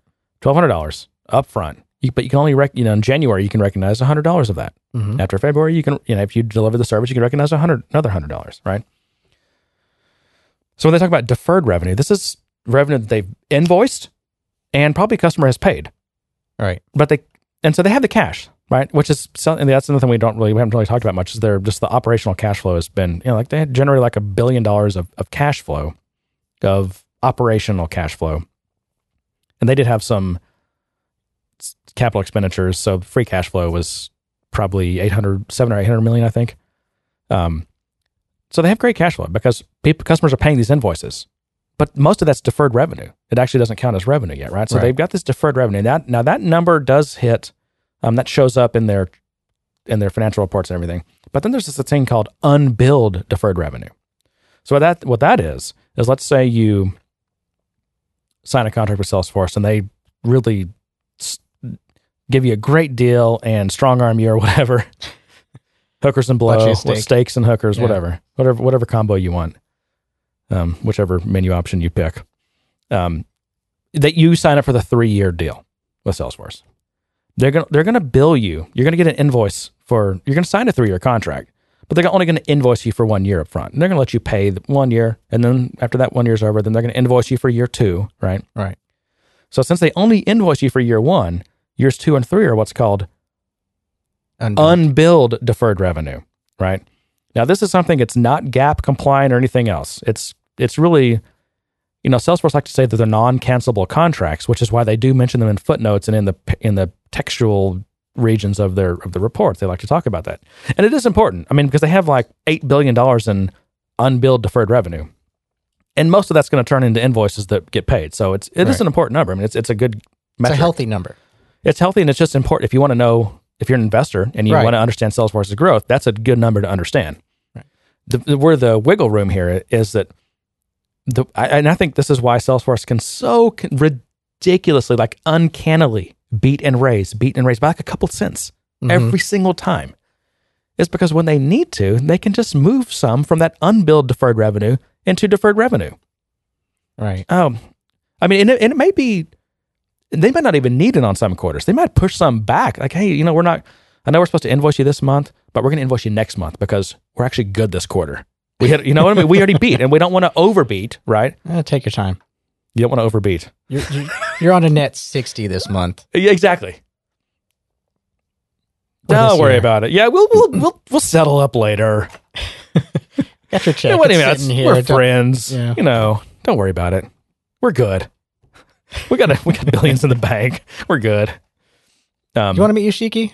He's right down, Yeah, the, down, the, down the road here. Let's, let's go say hi to Yoshiki. But in- uh, in a- put in the a- checkbook away. in a quarter when they need a little bit of help, they can say, "Yeah, let's let's go ahead and we, we need to invoice another hundred million or so," and they just pull it from unbilled deferred revenue to deferred revenue, which is which is on the books. It's beautiful. I don't know who invented this method of accounting, but this whole this whole software as a service thing, the accounting is beautiful. It's a CFO's dream. What's who's their CFO? Norton or whatever. He's got the easiest job in the world. I mean, you know, he's got people that do the spreadsheets and the the stuff for him. I mean, he's just like, yeah, just drag some of this over here, and I'm gonna go have some scotch, Mad Men style. You know, don't bother me. Go hang out the lounge with Yoshiki. Uh, no, man, they're you know, I've definitely been one to criticize their um their use of stock based compensation and the way they play with these numbers. But the the fact right now is that their their growth has not slowed the way some thought. I mean, and again, they, they can't you can't keep up twenty seven percent year over year growth forever. I mean, they're Right. they're almost a ten billion dollar company. I mean, it's going to slow down to the lower twenties, right? but I mean, who knows what else they're going to get into? I mean, they're you know they've got this massive AI push. Mm-hmm. They've got a massive IoT push. Yeah, Where that's going to go, I have no idea. I don't think they have any idea. But the point is, they're out there trying. Is this going to result in a They're not resting on Sales Cloud. They're not resting on right? Service Like, Cloud. like two They're- years from now, is IoT going to be a fifty million dollar business, or is it going to be a or a you know three billion dollar business? Who knows? I, I don't know because I don't understand it. I'm trying Just to. laying it out there. I'm trying to. Um, but they, you know, maybe they, maybe two years from now, they will still be chugging along at 25% growth year over year. We should have freaking bought when it dipped. It, what did it hit like 50 something? I know. I thought that Oh my too. God. I think it got to the high 40s. Ugh. Damn it. no, no. But you know what? It's a good thing I didn't buy because it would have, they would have tanked and then we wouldn't have jobs. And that's the whole point. That's the whole point. you're of, welcome. That's the whole point of being conscious of the financials. That's the whole point of kind of taking the time to review it. I mean, this is our careers. This is what we. This is how we feed our families. You know, it's good to know if you know. Do Well, we invest another yeah. year of time in Salesforce, Right. or are they about to sell out to Oracle, and then you know who knows what's going to happen? Yeah. or Microsoft. You know, being party thrower in chief has been working for Mark Benioff since he was like 22 years old and went to work for Oracle. I mean, he became a millionaire at like what, 27 or something? Wow. So who am I to who am I to argue with that? Yeah. Apparently, turns out people really like going to parties and they'll sign all kinds of deals.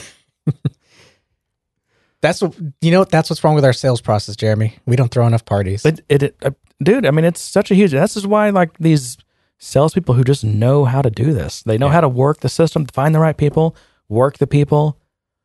I mean, it's that's why they get paid the big bucks. All right. If you if you if you're listening and you're really good at selling stuff, but you can't do anything, just give us a call. We'll do it. Because we're not good salesmen at all. I'm horrible. You know, I started out in sales, computer sales. I, I, was did know horrible that. at it. I used to do sales too. I was horrible at it. Selling desktop computers as servers. Yeah, that was me. I was that guy. All right, so let's crack open our. I've got a our final. can I take a? at the beer of the night? can I take Do we a need break? to pause? Yeah. All right, let me. Um, yeah, you can take a break.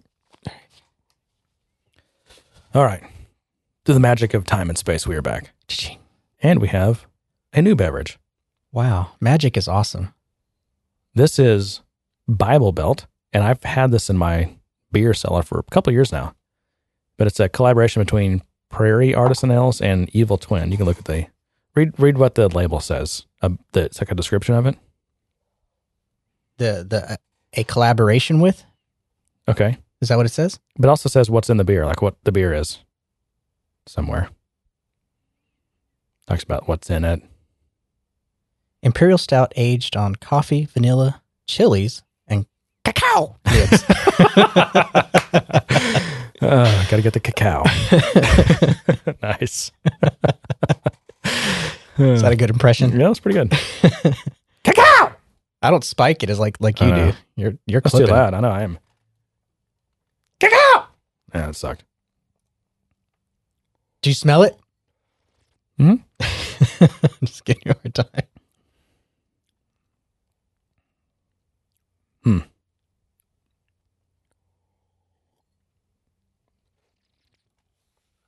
So so we have dead silence while we're trying to Yeah. taste Sorry. this beer. What do you Very think? artisan ales. It's really good. It's similar I- to I get the chocolate. I get the I get the coffee. I mean, it's it's it's hard to explain, but it, it's like don't tell me you don't really- get the chilies. I don't. Not on that Oh. first sip. Okay, to go again. It's the nose. It's the nose what's doing it to me. I get so much chocolate on the nose. Really? Mm, If you don't get heat from chili, No. then I don't know what to tell you. I get it. I get Okay. that kind of peppery. Yep. Yeah. Now, have you had the bomb from Prairie? Yeah. Okay. So that's a similar bomb. It's um or similar beer. It's a imperial stout, I guess. It's got I know it's got coffee and chilies. I'm not sure if it has chocolate or vanilla, but it's also just a delicious, you know, nectar of the gods type of thing. But this is pretty ridiculous. That's a that's like a dessert right there. It is. Well, that's why we saved it for last. Yeah. Evil Twin. They are, uh, yeah, they're Danish. Some great Danish breweries. Mikkeller, Evil Twin. Um, who's the other one? Uh, gosh darn it. I love Mikkeller.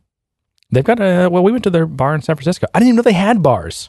Yeah, that was nice. Remember that? And that was that was a great environment. That was fun. And that was in the Tenderloin. I was like, oh, that was such an, everyone was so nice and it was such a great area. It was daytime. That's true. um. Oh, two. now, uh, now, the okay. bar that no, well, was it a bar? No, it was just a pool hall. It wasn't even a bar. It was a pool hall that Sean took us to. Now that was a little bit shady. And, Um, I, and, I, and hope we get to go again.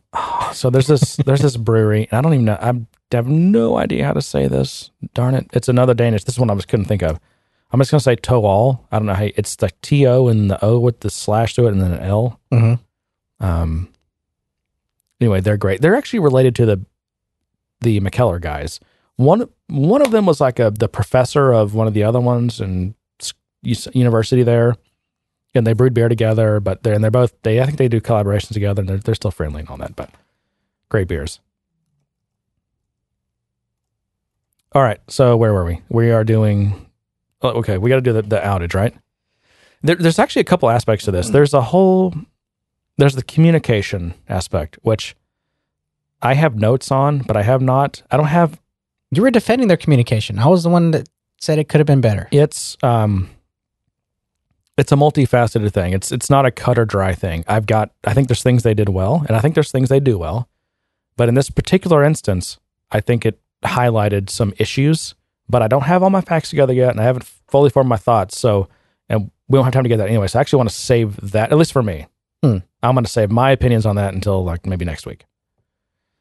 But I That's want, I do want to go through the like the deep, the nuts and bolts of what happened here, because I so, think it's so. Before we get into that, I'll, I'll Okay. say that in terms of communication, I think there's a bit of redemption for them in the fact that they had someone who, I guess, and forgive me because I don't know his name, I don't know what his role was, but whoever did that call was technical. Bill he knew stuff.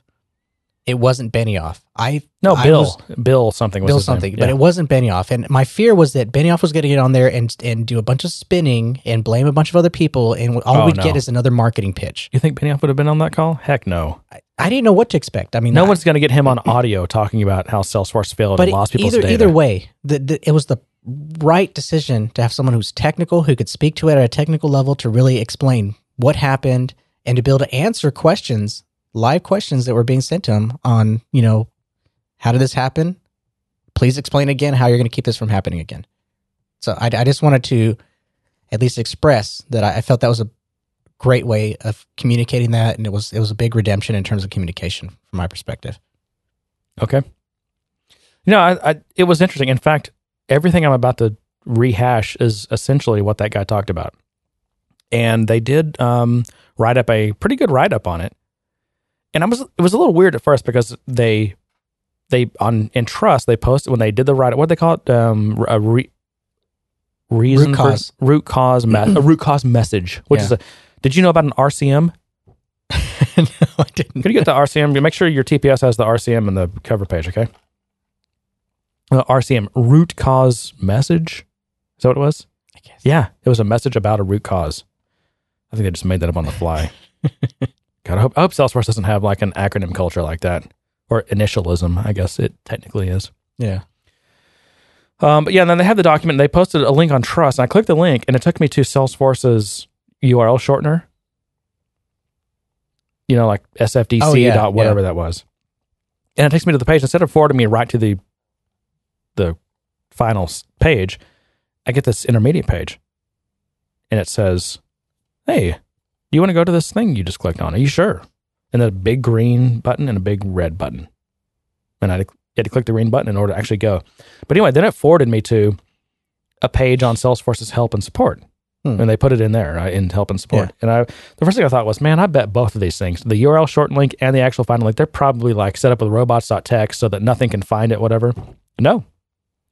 You can put the title in Google and it goes right to Salesforce's help and support. It's fully indexed. They don't have Hmm. the, you know, they don't have it excluded in the robots file. Um, but it's it's pretty lengthy. And I don't know. Read it, I guess, if you're interested. But I, but the call was interesting. I, I and I listened to it. I recorded it. Went back and listened to it. I didn't clip anything because the guy's kind of boring. But I figured we. I wanted to talk through like what yeah, my I was, I interpretation was wondering of if it was going to be clip worthy, and it really wasn't. I, I think the the justice we can do about it is kind of just kind of put it in layman's terms, I guess. Yeah, I guess so. Okay, so what we know is that in A14, and there was a couple of other instances, right? 11 and 13 or 12 or something. These were all at the at a Washington, Washington State, I believe, data center on the West Coast. And they had a power loss there. All right. And what we didn't find out until the end of the call was what happened was the power went out. Or you know, of course, this is a data center. I don't know whose data center it was. It's probably you know somewhere where Salesforce leases space inside someone's data center. But all these data centers have multiple, usually multiple power sources or multiple circuits and all that kind of stuff. And these super elaborate um, power management things that fail that they combine power and fail over and all this stuff, right? Mm-hmm. And for some reason, the circuit breaker failed. So what happens is like if one of the power sources, the power fails, circuit breaker opens completely, and then it can either fell over to another power source or whatever. Well, what happened is it didn't, it didn't, it didn't open. I don't know if they were having some kind of brownout thing or what, but the circuit failed to open. So the automated stuff that would normally kick in, processes and notifications and everything to start shifting to like maybe it would do a what do they call it a site switch, right? Mhm. None of that happened. So that's kind of like problem number one. Right. And that, honestly, that wasn't the big problem. No, but but that's no. what set all this this It was, other it was a chain of this events. it's impossibly terrible series of events mm-hmm. that would happen later. That's what started this all. But I was think a it's important to understand because it's not. It wasn't any kind of malicious event or lapse in judgment. It was just this We- series of events. I I think we do have some lapses in judgment here, which I will get to. okay. but so far none. Right. Right. So the circuit breaker doesn't open, but it re- resulted in like the entire. What would have happened if that circuit had just when that power went out, that circuit would have opened and would have failed over to another to another, switched to another circuit. Right. Right. Well, that didn't happen. So they basically were in a in a no power. They had no power. They should have had power because it should have failed over to another power source. They had no power, and they probably after several minutes or however long looking at this going, hey, shit, we're down and we have no power and it's not failing over. What do we do? Well, crap, I don't know. Site switch, right? They they have this down. Like they practice these site switches. So, one thing we learned is that each of Salesforce's sites, so every data, every pod, every data center, whatever, I don't know how they break down necessarily logical versus physical and all that stuff, but there is one failover for every, for every pod. It has a failover, right? Not two, Right. not three, not four. There's one. Right. Okay. And if you're in Washington, your failover is Chicago. So all three was it three three pods, right? Mhm. NA fourteen and whatever the two other ones. were. Yeah. Failed over Chicago. Or site switch, right? So they did all three of those pods, they do a site switch to Chicago to the Chicago data center, which is a hot standby. Right. And this is one of those things where all the activity that's happening in Washington, uh, basically all the database writes and all that stuff, uh, the storage, it's all getting essentially real time synced to Chicago. Right. So that if you have to do a site switch, it's there. It's I mean you've got the exact same probably the exact same hardware. It's it's mirrors Washington, right? And it's getting real time um synchron- synchronization data Replication. Re- exactly, replication. And so they start that process to fill that over or to site switch. Now the guy, this guy Bill, you know, I don't know what his last name is, but I'll just call him Bill because I was late to the call. Oh, Um, no, said this Mr. Bill. this normally takes two hours to do this site switch, and which is interesting. That's that's an is- that's an issue, right? I would think so, but again, I don't run you know gigantic data centers, so I don't know. I mean, th- when's the last time Amazon was down for two hours? Um, actually, uh, Microsoft and Amazon both had outages. Well, you, you, do you, I, I- actually, I wasn't even referring to AWS. I was referring to Amazon itself. But Amazon actually, what was it? A few months ago, had a, had a I mean, listen, and this is, no, I, I, I like to remind people like, yes, Salesforce was down. Um, it's happened before. It happened. Mhm. It will happen again. AWS has been down. It will happen again. Right. I mean, um, do you remember when, um, who's the big host on the East Coast? I love when I can rhyme like that. The big host on the, um, no, was it Squarespace? Because I, re- I heard guys later. Well, Squarespace isn't a host, No, no, no, but they're in a data center and Oh, they, okay. they, they host webs. They host websites. right? Um, but it's when I think it was her- Superstorm Sandy. It, w- well, it was Am- I think it was AWS. You remember? No, it, was- was, not I don't know what I don't know what data center it was. They were not in AWS, but um, they were in whatever data center they were in. It was it got flooded. They lost power, and I you know I've heard these stories of these um, all these like you know programmers and engineers and stuff. I mean, they're working in this data center. They they went to the data. They you know some of the guys have probably never been to the data center. They go to the data center. And they're literally like carrying jugs of diesel engine up to the up to the roof to pour in and keep the generators running. It's just insane Oh, story. yeah um, to keep to keep Squarespace online. Wow. It was actually a really it was some really cool stories behind that. But that's like I don't think I heard that story. I mean, I think I think I heard either Amazon or AWS during that time actually went out in that region, but I don't know. Yeah. But that's that's a far more interesting story is the fact that they're carrying diesel to that thing. Oh yeah, I mean this. You know, I mean, listen, the, there are, you know, this is this is hard. This is very hard. Yeah. Um, there are eight million things that can go wrong, and if one of them goes wrong, you're hosed. Mm-hmm. You know, it's like um, what is um, not that I like to quote Obama a lot, but isn't he the one that says that you know the terrorists only have to be right once? We have to be right every time. Yeah. And this is kind of like that, right? You have to be right on every single thing. If you're wrong once, then you either have an outage or you've got data loss or something. So the fact that they get it right so much, I mean, I'm, I'm not one to necessarily be critical of Salesforce because, again, really, your IT department's going to do better, can have a better uptime record. I mean, maybe they are. I mean, there are, there are, you know, I will say, but I, mean, I mean, like banks, banks, Yeah. and these East Coast financial institutions, they do do better, right? But they, but they they've had their outages too. um, Uh, who was it recently? Uh, how was it with a B?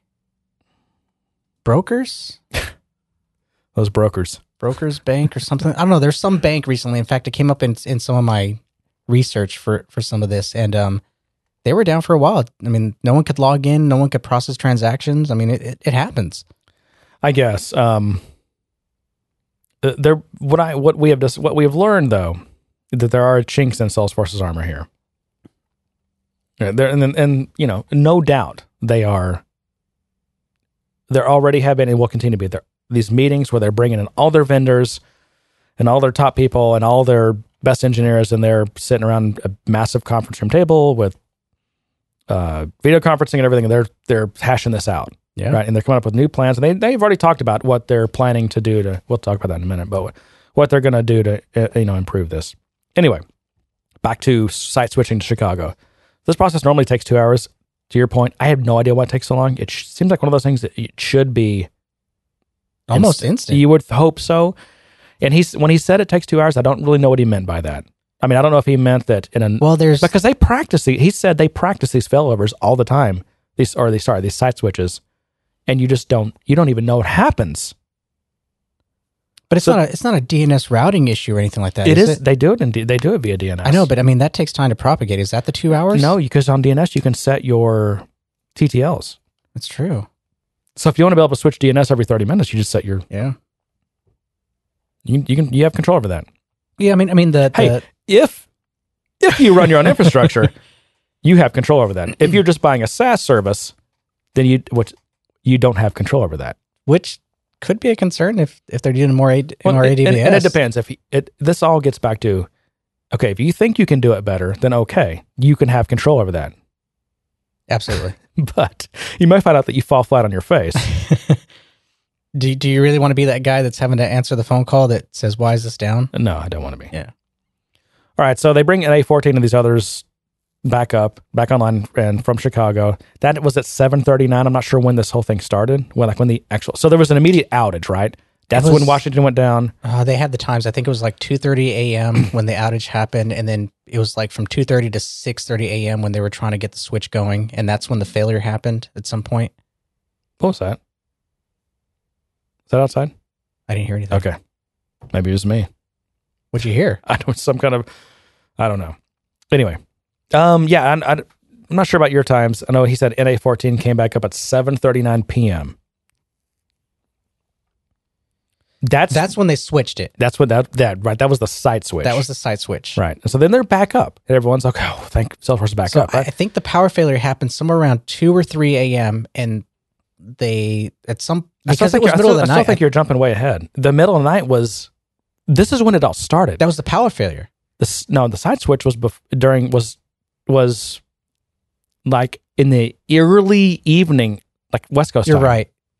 The power That failure didn't take that long. That they site switch the didn't side take- switch didn't take that long. the site switch was back up and running at 7:39 p.m. It was yeah right. Okay, Okay. continue on because and now they're running they're running they're in business but then so then there's the three pods na14 and the two others only na14 starts having performance degradations okay this starts at 5.41 a.m so they run for from 7.39 p.m to 5.41 a.m and then they start their pages start going off right performance degrade, degradations Yep. by 6.30 less than an hour later 6.30 a.m they realize that they it's basically uh, service di- disruption. It's down. The NA14 is now down again, right? And the reason it was down is because their database cluster failed. Right. They have a storage array, and it failed. Okay, um, that's funny. He talked, and then he says they they engaged their quote external database vendor. But then, but then, and later in the call, he you know mentions Oracle several times. You can't not mention Oracle. I mean, it's just it's obviously it's Oracle. Everybody knows that, and you can't talk about Data Guard or any of this other stuff without it's these are all Oracle trademarks. You know, it's, Right. but you can tell they've been told. He was told, hey, try not to mention Oracle. Right. Um, but yeah, at this point, it's the external database vendor. And when the cluster failed, in the process of that, files got corrupted. I don't know if they were transaction files, replay log files, but the, the data, I mean, the database files. There was corruption occurred when the storage array failed. Yeah, because the, I think the the transaction, the load on the network, became an issue, and so the system started timing out. So they were losing, they were losing data because of that. There was no redundancy there. Okay. And this gets complicated. So if you don't care about this, you probably should just, you know, forward on to the next podcast. but on, I think on all Salesforce's pods, um, but there's basically real time block sync, block syncing happening. So when storage is written to, there's just basically real time. It's on a, on a block by block basis. It's copying that, and you basically have a real time mirror of that database. So, John, let me. Oh, Um, I'm ask yeah. you this: What happens when you That's when you have one backup of your system and you corrupt your files and your Yeah. backup runs? Okay, now you have a corrupted backup. backup. Right. You just destroyed your That's good what backup. happened. Yeah, that's what happened. Is that the sync process that mirrored it kicked on while that database was in a corrupted state and it corrupted the backup. But this is all within Chicago. Right. So we have Salesforce, we have NA14 running in Chicago, right? And we have a live block synced copy of the database in Chicago. Right. But now they're both corrupt, Right. right? And th- so that was your first that was your first level of backup is that copy, Mm-hmm. the block sync. Now it's it's hosed. Yep. All right. So their this is interesting. Their standard operating procedure is to when they site switch, so they site switch from Washington to Chicago. Standard operating procedure, and immediately in Washington, you start doing a complete database rebuild. So I'm guessing they go back to transaction logs, replay logs, whatever it is, and they re. And I don't know if it's just just to make sure the database is good or what. So they start this database rebuild process. Um, and it takes like a day or, or I think a day or something. It's you know because you're rebuild. I think from just transaction one to transaction eighty two billion, you're rebuilding your database. Right. That's not going to happen immediately because the idea is you know once you've site switched over to another site, you're going to be there for a while, so you you should have time, right? Washington should have plenty of time to rebuild their database because they're in Chicago, right? It's a hot, it's a hot spare. That's what Wash, That's what Chicago was for them. So that you know, it's still occurring at the time when NA14 was is restored in Chicago. But this is also why once they realized the Chicago storage array failed and its block sync was now corrupted, they're both corrupted. They can't site switch back to Washington, which is what they would normally do, because it's still rebuilding. Right. So again, this is how I learned that basically there's one standby. All right. And if that stand, if something happens with that standby, you are host, right? You're host. And what are you going to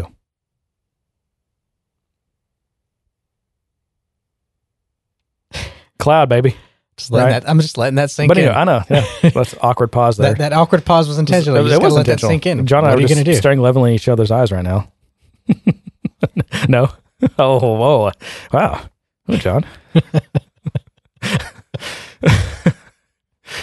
Remember, they, they, so they couldn't fix, they try, I think they tried to repair, they had Oracle working with them to try to repair the actual file discrepancy, they were calling it, in, in Chicago. Couldn't fix it. Uh, let's see. yeah. They took a copy of the database as it was in Washington and were trying to restore service onto it. Um, but the, the problem with that was the copy they had in Washington was only good up until the point the power failed. Right. Now, it's 6.30 in the morning. We're talking about something that happened 12 hours ago, right?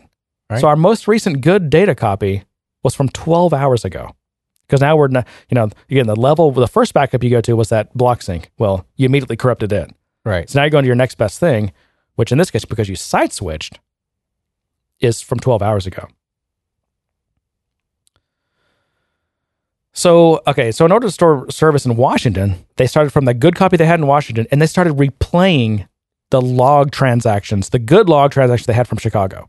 So they shipped. So in the in the short few hours the NA14 was running, when it was running good, Right. right? it was generating uh, replay logs, right? Right. They shipped those back to Washington and we were replaying that on Washington's last good copy before the power went out. Well, what's the problem with that? Well, there's there's a chunk missing. It there's a chunk missing, but the other problem is it actually just takes way too long. Yeah. And here's the other problem. It's what seven in the morning now. People are starting to come into work, and that's Yep. their that's their big problem. Is that peak time is, is uh, about to hit, and do you keep do you keep replaying all the transactions that happen in Chicago, in Washington, into the day, the next day, and because you have to keep you have to keep NA fourteen down to do that. Right. Or do you just say, screw it? It's better to lose that data because it was overnight. Like, no one uses their computers at night, right? No one does sales at night. No one has IoT events coming in at night. All you people thinking of doing I- IoT on Salesforce? You don't, you don't have any events at night, will you? That's on AWS. exactly. Uh, yeah. You know what? that came out pretty quickly. That announcement. Hmm, you, timing. You get a timing. for that because that's a really good point. Salesforce has decided to use AWS for IoT. Probably not a bad idea. And in fact, I, I give Salesforce, I give Salesforce Multi-cloud. Lulu Dallas multi-cloud. Lulu Dallas multi-cloud. Lilu Dallas Multipass. Um, Cut off, by the way. yeah. I'm having I'm having a hard time keeping my spot in my notes. Um, yeah. So, okay, so they decide an executive, which who does that mean? Mark Benioff. An executive decision was made to No. It's not 86 Benioff that restore process. The whole thing of shipping the log files from Chicago to Washington, replaying those, stop. It ain't to happen. But they did, they were able to, like, however long, until the point they decided to stop restoring, they got all that restored. Like, the, what they could get restored Yeah. was there. I, I- I'll say that I would have made the same call. I mean, I would have looked at it and said, you know what? Yeah, that was the middle of the night. More than likely, what's happening are, you know, transactions running from databases or systems trying to sync. A lot of those are, are should be, and, and at least in my opinion, already architected to to handle those kind of outages because it's going to go out naturally through you know the three times a year that we get new upgrades and things like that or, or even just patch releases we know it's going to go down for a bit for maintenance so we do a, at least in the arch, in the systems that I architect for integration there is a component of last time it was successfully run being able to rerun all those transactions and resync the system even for near real time communication Yeah.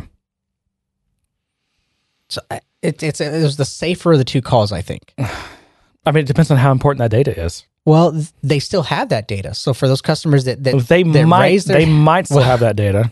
There's some of it, right? But I mean, it's one of those trade offs. If someone is passionate about how important that data was, then we can invest the time to to pull it. Maybe Salesforce, Salesforce it. certainly doesn't have to. So there's a, there's two questions: Do they have your data somewhere in some transaction log somewhere? And number two, are you an important enough a customer that they're going to commit all these engineering resources to help you get your transactions back? Yes. I, I don't know. I, I you know maybe so. And in fact, I mean, based on the experience I had this week with sales with Salesforce Department, I mean, gives me a good feeling. Maybe they would. I, you'd like to think they would. But here's the bottom line: you have bought into SaaS, into cloud, right? Right. Yeah. But I feel like you're making two different points. At one point, you're like, "Are you really going to do better?" But The cloud is kind of BS. And now, now you're you're, but no you're arguing you, with yourself. You don't control this. You have outsourced this to a to a SaaS service, right? That's true. Because And you, they're gonna make- you outsourced listen, it because they- you, you don't want to have no. that headache. But now, okay, now, now the the SaaS company you've you've outsourced to, they have to make the decision that's in the best interest of all of their customers, not just you. No, that's not true. It you is know what happens? Which I think we we've gained some new information on this. Your SLA kicks in. If you're big enough and important enough that you can lawyer your way into an Um, SLA. but SLAs generally just cover uptime, and if you if you have downtime, then what do you get compensated for it? There right? are, there are some people who are reporting. Listen, or- if someone has an SLA that says what to do when someone some engineer has a transaction log in his on his laptop, then I'd like to see that. I'd like to see that contract. we're not talking about transaction log. We're talking about downtime. We're talking about outage. We're talking about Oh no, things no, that, no. Salesforce will write you a check Yeah. for the downtime if you have an SLA. That's fine. Yeah. But there, I guarantee there's nothing in that contract that says that if we if you can prove that we have a transaction log, that we're going to get that to you, we're going to help you get transactions out of it. I don't, I don't think companies care. Well, I'm not going to say they don't care, but what what matters most to a company is the financial impact that this outage caused. So if they can Yeah, get but if- but if compensated that- for that, that- financial impact, but but in, in some cases it's it's irreparable. It's irreparable. If if you're a company who does credit card transactions on Salesforce or who whatever, and you have to you know eat crow in front of your customers, th- there's no amount of money that can fix that. You've suffered an ir- ir- irreputable reputation loss. The only thing that can fix that is getting that data back and getting it back now. true. But if you're at that level, then you're you're probably talking some kind of class action lawsuit that you're going to have to try to pursue. Well, that's a class action is a whole other thing. That- I'm just saying. I mean, if if if that's the situation, now you're at the mercy of a class action lawsuit. I'm just saying if, if that's the And position and- you're in, if you're going to say that and th- this this have you- information have you ever loss that up a- happened in the middle of the freaking night is irreparable damage, you're going to have to sue for it. But if you have a contract that said that you don't have any rights to do that, then you're screwed. Your, your lawsuit's going to get thrown out the first time a judge lays eyes on it. Well, Laws are funny. Contracts are funny, and and Exactly. And, people don't people don't funny. these people, these CMOs who have no idea what they're doing technology wise have signed these contracts and have no idea what they signed on to. Oh, most of us don't even know what we signed on to when we when we agreed to the freaking iPhone iOS update. You are comparing agreement. you are comparing a re- a run of the mill consumer to someone people running big uh, businesses who should know better. How many lawyers go to Dreamforce? Probably a lot because there's a lot of hookers. No. Well, it's filled with salespeople, CFOs, admins, developers. We're all getting sold on this according thing, to Dan we're going to make I- it happen. listen, I'm just, I'm just. This is according to Dan Lyons. I have no firsthand experience except for those ones that uh, stopped by our table and offered us a, a discount. oh, that was that was interesting. That was I, I can say that uh, that's the first time that's happened to me. Maybe we looked exceptionally lonely that night or something. I don't know. um, okay. so yeah, so they did get some in, but they didn't get they didn't get all the data restored. And they ended up getting up to about there was a remaining three and a half hours. They just decided we don't have time to let these finish. We got to go. We got to turn NA fourteen back live, and they Yeah. did. Right.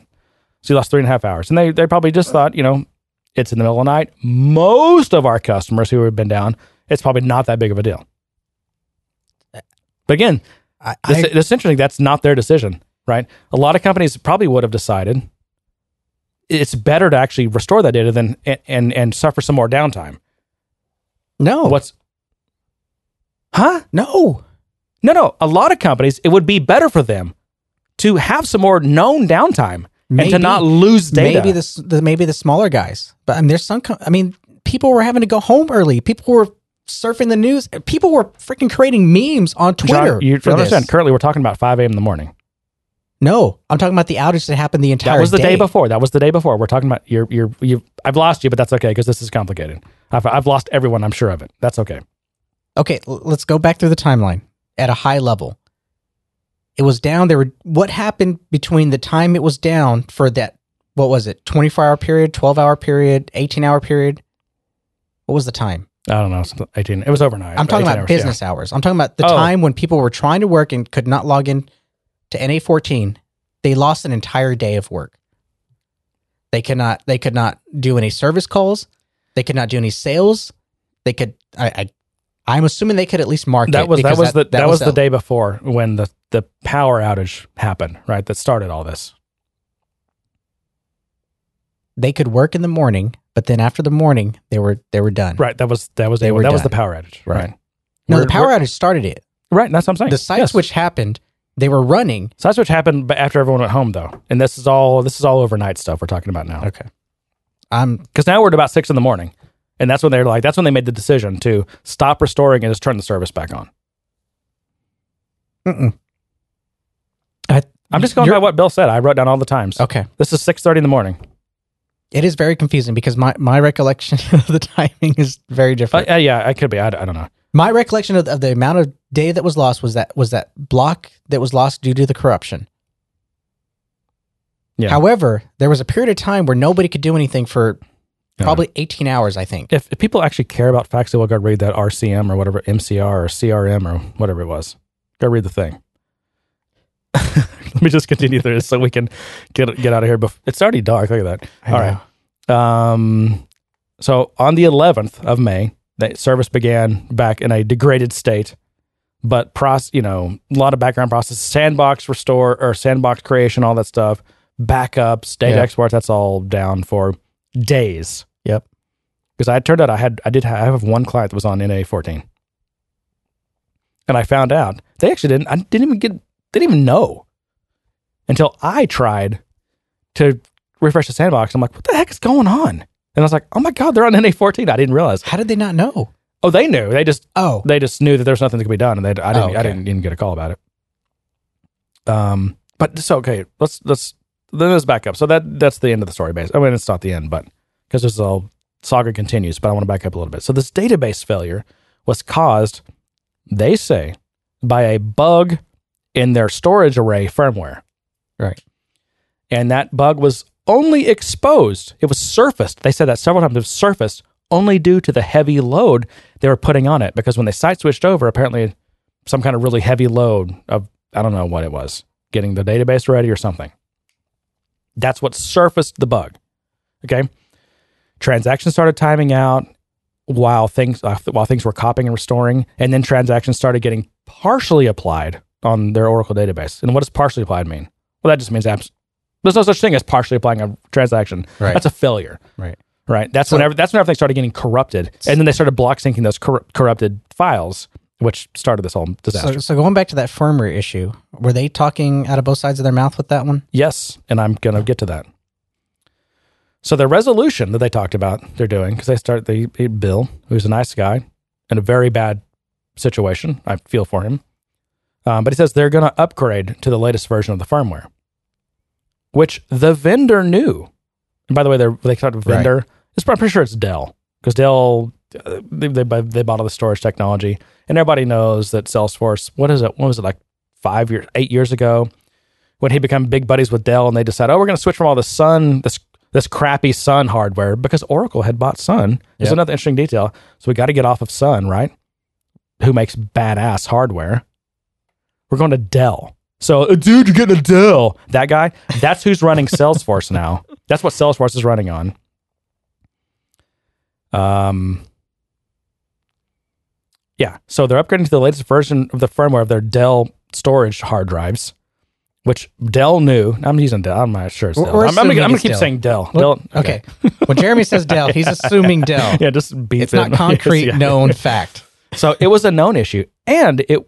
I happen to know this. It was communicated by the the their storage vendor to them, but Salesforce declined to upgrade their storage arrays. They dec- this, well, this was in uh, this was in a journalistic content, Gra- uh, John, They did on well, the internet. I read this on the internet. They had a good excuse. It wasn't flagged as a critical update. It was not flagged as a critical update. Salesforce made the decision. So you know all those critical updates you've been ignoring on your phone and on your computer? No, I don't ignore those. This could happen And all it's got on is my data, and I don't ignore those. Those non-critical updates. But but for them to call it a latent firmware bug when it wasn't a latent firmware bug is we call that a non-truth. Yeah. Not very accurate to call it latent. It was not latent. They knew about the bug. They just didn't think it was a big deal. Mhm. So they're going to change their backup process. Uh, they're going to start using a quote WAN something, right? So wide area network, right? Some kind of WAN log shipping, whatever, instead of instead of this block level. Because it turns out if you're just copying block level stuff, that's at like low level zeros and ones on the hard drive. Those zeros and ones may be good, they may be bad, but this mechanism you're using to copy super low level has no idea if it's good or bad, Right. right? That's why you ship log files, right? Because log files are replayed in, in basically in real time as soon as they're received Right. the log files get replayed usually if you have a like a live standby or whatever. I'm sure Oracle has terms for these things, but they get immediately replayed. And if something is, if there's something corrupt about it, it will fail, and you'll know about it immediately. I mean, the whole biggest point of this, uh, what caused so much of this, there probably wouldn't have been any data loss had Salesforce known that there was an error happening. I think four hours went by after the site switch when there was corruption happening and they didn't know it Yeah. and these and again their data was being block synced copied over and they didn't this whole time they didn't know they didn't know it was corrupt but this yeah they started getting notifications that there was degradations because the firm their, their hard drive started crapping themselves Right. um let's see. So yeah so they actually mentioned data guard they're going to start doing data guard over wan which is basically live ship the log files and replay them on your live uh, standby server. Yep. and they said when they get that done and that's going to take some time. Well, because because because like because you know what Larry Ellison's saying right now? He's like Mark good to hear from you buddy. You know how you didn't want to upgrade to our top of the line service? Well turns out it looks like you need it now. And you guess what? The price has gone up. Remember that price we offered you a year ago when we offered you the service? Yeah. No. It's gone up since then. Well, here's the thing. It sounded like they were they were upgrading their data centers. At least the way he presented it, it sounded like this was something that they had been moving towards, but this particular data center had not been slated. very vague, very vague on that. He's yeah, it's, it takes it takes a lot of time and planning, this and some, some of them have have started. it. Yeah, exactly. And there's, there's there's some out there that aren't on this, but they're gonna be. And Well, and now that raises the question of like who's on the best who's on the best instances. Oh, are you on Yeah. NA twenty? Oh, NA twenty eight kicks ass, man. Yeah. You should be on that one. we're awesome. We're golden. MVPs. Oh, oh, you don't have data guard, loser, loser. oh my god, he doesn't have data guard. NA fourteen in the house. Yeah. so um, there's a whole communication breakdown thing. There was a lot of questions that came in on that call because they t- they'd take some questions, and I actually felt like they were honestly like taking all I don't know because they took questions that were kind of embarrassing and, and addressed them. Um, but people were asking, you know, there was people were complaining about the communication breakdown. They're like, "What's the plan to notify when Salesforce goes down?" Here's the problem: it's, it's basically down in the middle of the night, and people didn't know. Well, listen, this is supposed Yeah. to. This is we are told this is enterprise software. Yep. People, John, people are building FinancialForce on this thing. Yep. And there's no way for them to get notified if the system goes down. Right. Guess what the answer is to how do we how can we get notified? How are we supposed to know? What's the answer to that? It You- was it was kind of weird. you should have checked trust. yes. It's your fault. Yes. Well, it was it was weird because he tried to answer it by well these type of outages don't normally happen usually they're only like an hour time frame this and that it was like was like eh, well this isn't normal for us you know just check the trust and because the other questions were you know we we tried to call and get information and we'd call our AE or we'd call support and they were all directing us to the trust and that that was kind of my complaint I mean I know I know information started to surface on the trust but my question was, when did it start to surface? Because for the longest time, it was just degradation. It's down. We're working on it. Yeah. You know, and that's the thing. I mean, this, it reminds me again of building on Salesforce. Like, you know, Salesforce itself, I mean, I'm sure they have world class monitoring. They have the coolest, you know, they're probably running whatever, whatever logging frameworks and systems they want. They probably, they've got New Relic and all kinds of probably custom home built notification stuff, monitoring the, the health of all of these different systems that re- are required to make Salesforce work. And what type of monitoring or notifi- and notifications are available to us as companies and developers building on Salesforce? Basically nothing. Yeah, logging on even basic logging on Salesforce sucks. You get what a meg, two megs. And and it's only for like you oh, know a maximum of two hours or whatever. I mean they've actually added a few options recently, but it's still still extremely limited. There's I mean forget something like New Relic or actually application monitoring. There is no monitoring. You, there's some logging which is extremely limited. No monitoring whatsoever. And again, like if this was a single tenant system, and this or this is something like you ran yourself, maybe you even ran in AWS or in your own data center, you could go through the that that trend that that log, the database log, and salvage every transaction that was salvageable. That's your choice. And whether you want to do that, take the time, the effort, whatever. Again, as a as a customer of a SaaS system, you that's not your that's not your option. They're gonna they're gonna decide. It's a compromise. what's- It's- oh, I agree. I agree. You make when you whenever you go this route. I know it's just something to think about. I still know, think I still When you it- rely on it's a better decision than than managing it yourself. well, I I'd have to look at the. It's a case by case. It, it is case by case. I I mean, mean, if, you, if you can't make blanket statements about that. if you're a bank, you might not want to outsource that. yeah, you, might, need to. might not run, want to run on Salesforce. yeah. You know, but if you're just if you're selling, you know, widgets to companies and Thingamabobs. And yeah, you're, yeah, exactly, and you're then you're it's probably it's probably great for that. But when you rely on like disaster recovery in a SaaS cloud environment, you know, you don't have a dedicated engineer that's going to say what what to do, right? I mean, that SaaS company they're taking this they're taking a holistic view of the entire failed infrastructure, and they're and they're going to figure what what solution to that is most likely to take longer to implement, and they're probably going to go with whatever's fastest, and that may be good for you, and it may not be good for you. But again, So- I, I think it's a case by case I thing. mean, there, there's there's a few things I want to say about this. I mean, I think for one, it, it it exposes the vulnerability of Salesforce in terms of of being this SaaS where you've kind of let them handle it, the, the information for you. I think it's going to have ramifications on the sales process, and, including SLAs. I think more people are going to be fighting for for some kind of SLA. They're gonna this yeah With- so- with something like this happens and you, you start thinking about it right. Yeah. you know when uh, when someone's house gets broken into your neighborhood that's when everyone starts calling you know ADT and saying hey I need I need uh, security service Yeah. I mean, I mean, the other thing is, is these type of failures are going to happen. So, what are you going to do to protect yourself from it? Because you aren't in control. So if you do make that compromise of, okay, I'm not in control of this, but the benefits outweigh me managing and and building out the infrastructure myself. But what am I going to do to mitigate my risk? And I think I think more and more companies are going to have to start considering that. You know, either some kind of backup routine or process or, or Well, some way of It's mitigating. funny you say that because I was just thinking about like there's these services um, spanning mm-hmm. um, and like Backupify, uh, whatever ones do Salesforce. I mean, boy, this is great for them. Oh, they should be they should be And what's flooding what's, their marketing. what's the one that does the live SQL server or quasi live SQL server uh, backup? DBAmp? Yeah, yeah, Yeah. By the way, they should all be sponsoring us. you know, Yeah. this podcast costs money, folks, to make. We got this flashy equipment, these blinky lights, and all this time we're taking. Yeah. Come on. We shouldn't. Even, I I should go bleep their names until they. and you know, and you know, I should ask them a copy of it and say, "Listen to this podcast," and then let me know how much this is worth for you to unbleep this. is is that? It's not corrupt, is it? It is. Is that fraudulent? Yeah. Um. Yeah. It- But- another interesting question that came up was um some customer asked, "Well, how do we know how much data we lost?" I mean, like especially a, a company that maybe, you know, they don't do a lot overnight, but maybe some, and maybe they got some international people, whatever. They there's and the answer is, well, we you know, and, I, and again, this is. At, at this point, in Salesforce, you can't expect them to know. They don't know. no. It's gone. I mean, there, Well, there's some limitations of the technology. It may it may be gone. Some of some of it's for sure gone, but there's a lot of it that may not be gone. They have that the rest of that log file that they didn't have time to replay. That's still there. And by the way, if you need that, create a case with Salesforce because they may be able to get you a lot of that data back. but there's a lot of it that you can't. I mean, True. one of the questions was on web-to-lead.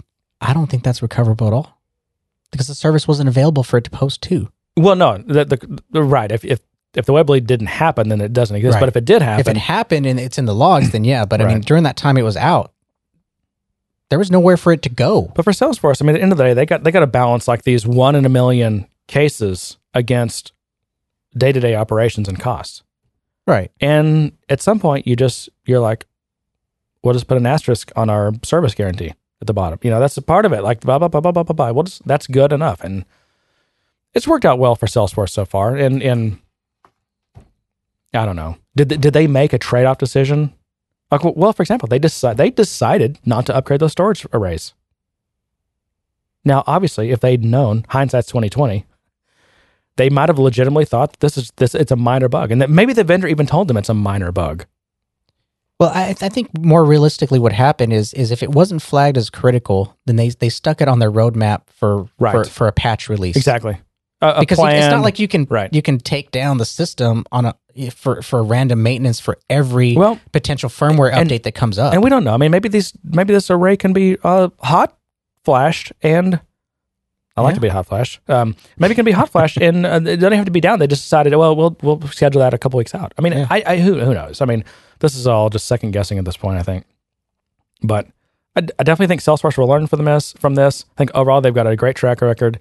It I think it'll it- make them stronger in it- terms of their data centers because they're going to We'll there's going to be some renewed focus on We'll it. see. I mean, I think I'm, you know, may hurt that profitability line. I'm not sure because this stuff is not cheap to do. Although their data center costs are not their by far, not No. not their highest cost. I mean, you think it would be because they're a technology company, but no, it's they spend more money on you know bottles of bottles of champagne and steaks than they do on uh, servers and storage arrays. Yep.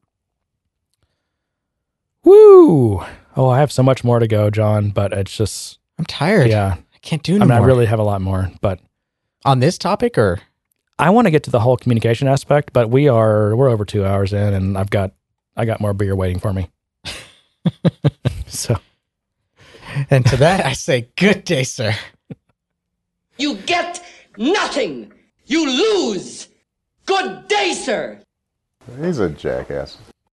This concludes today's conference call. You may now disconnect.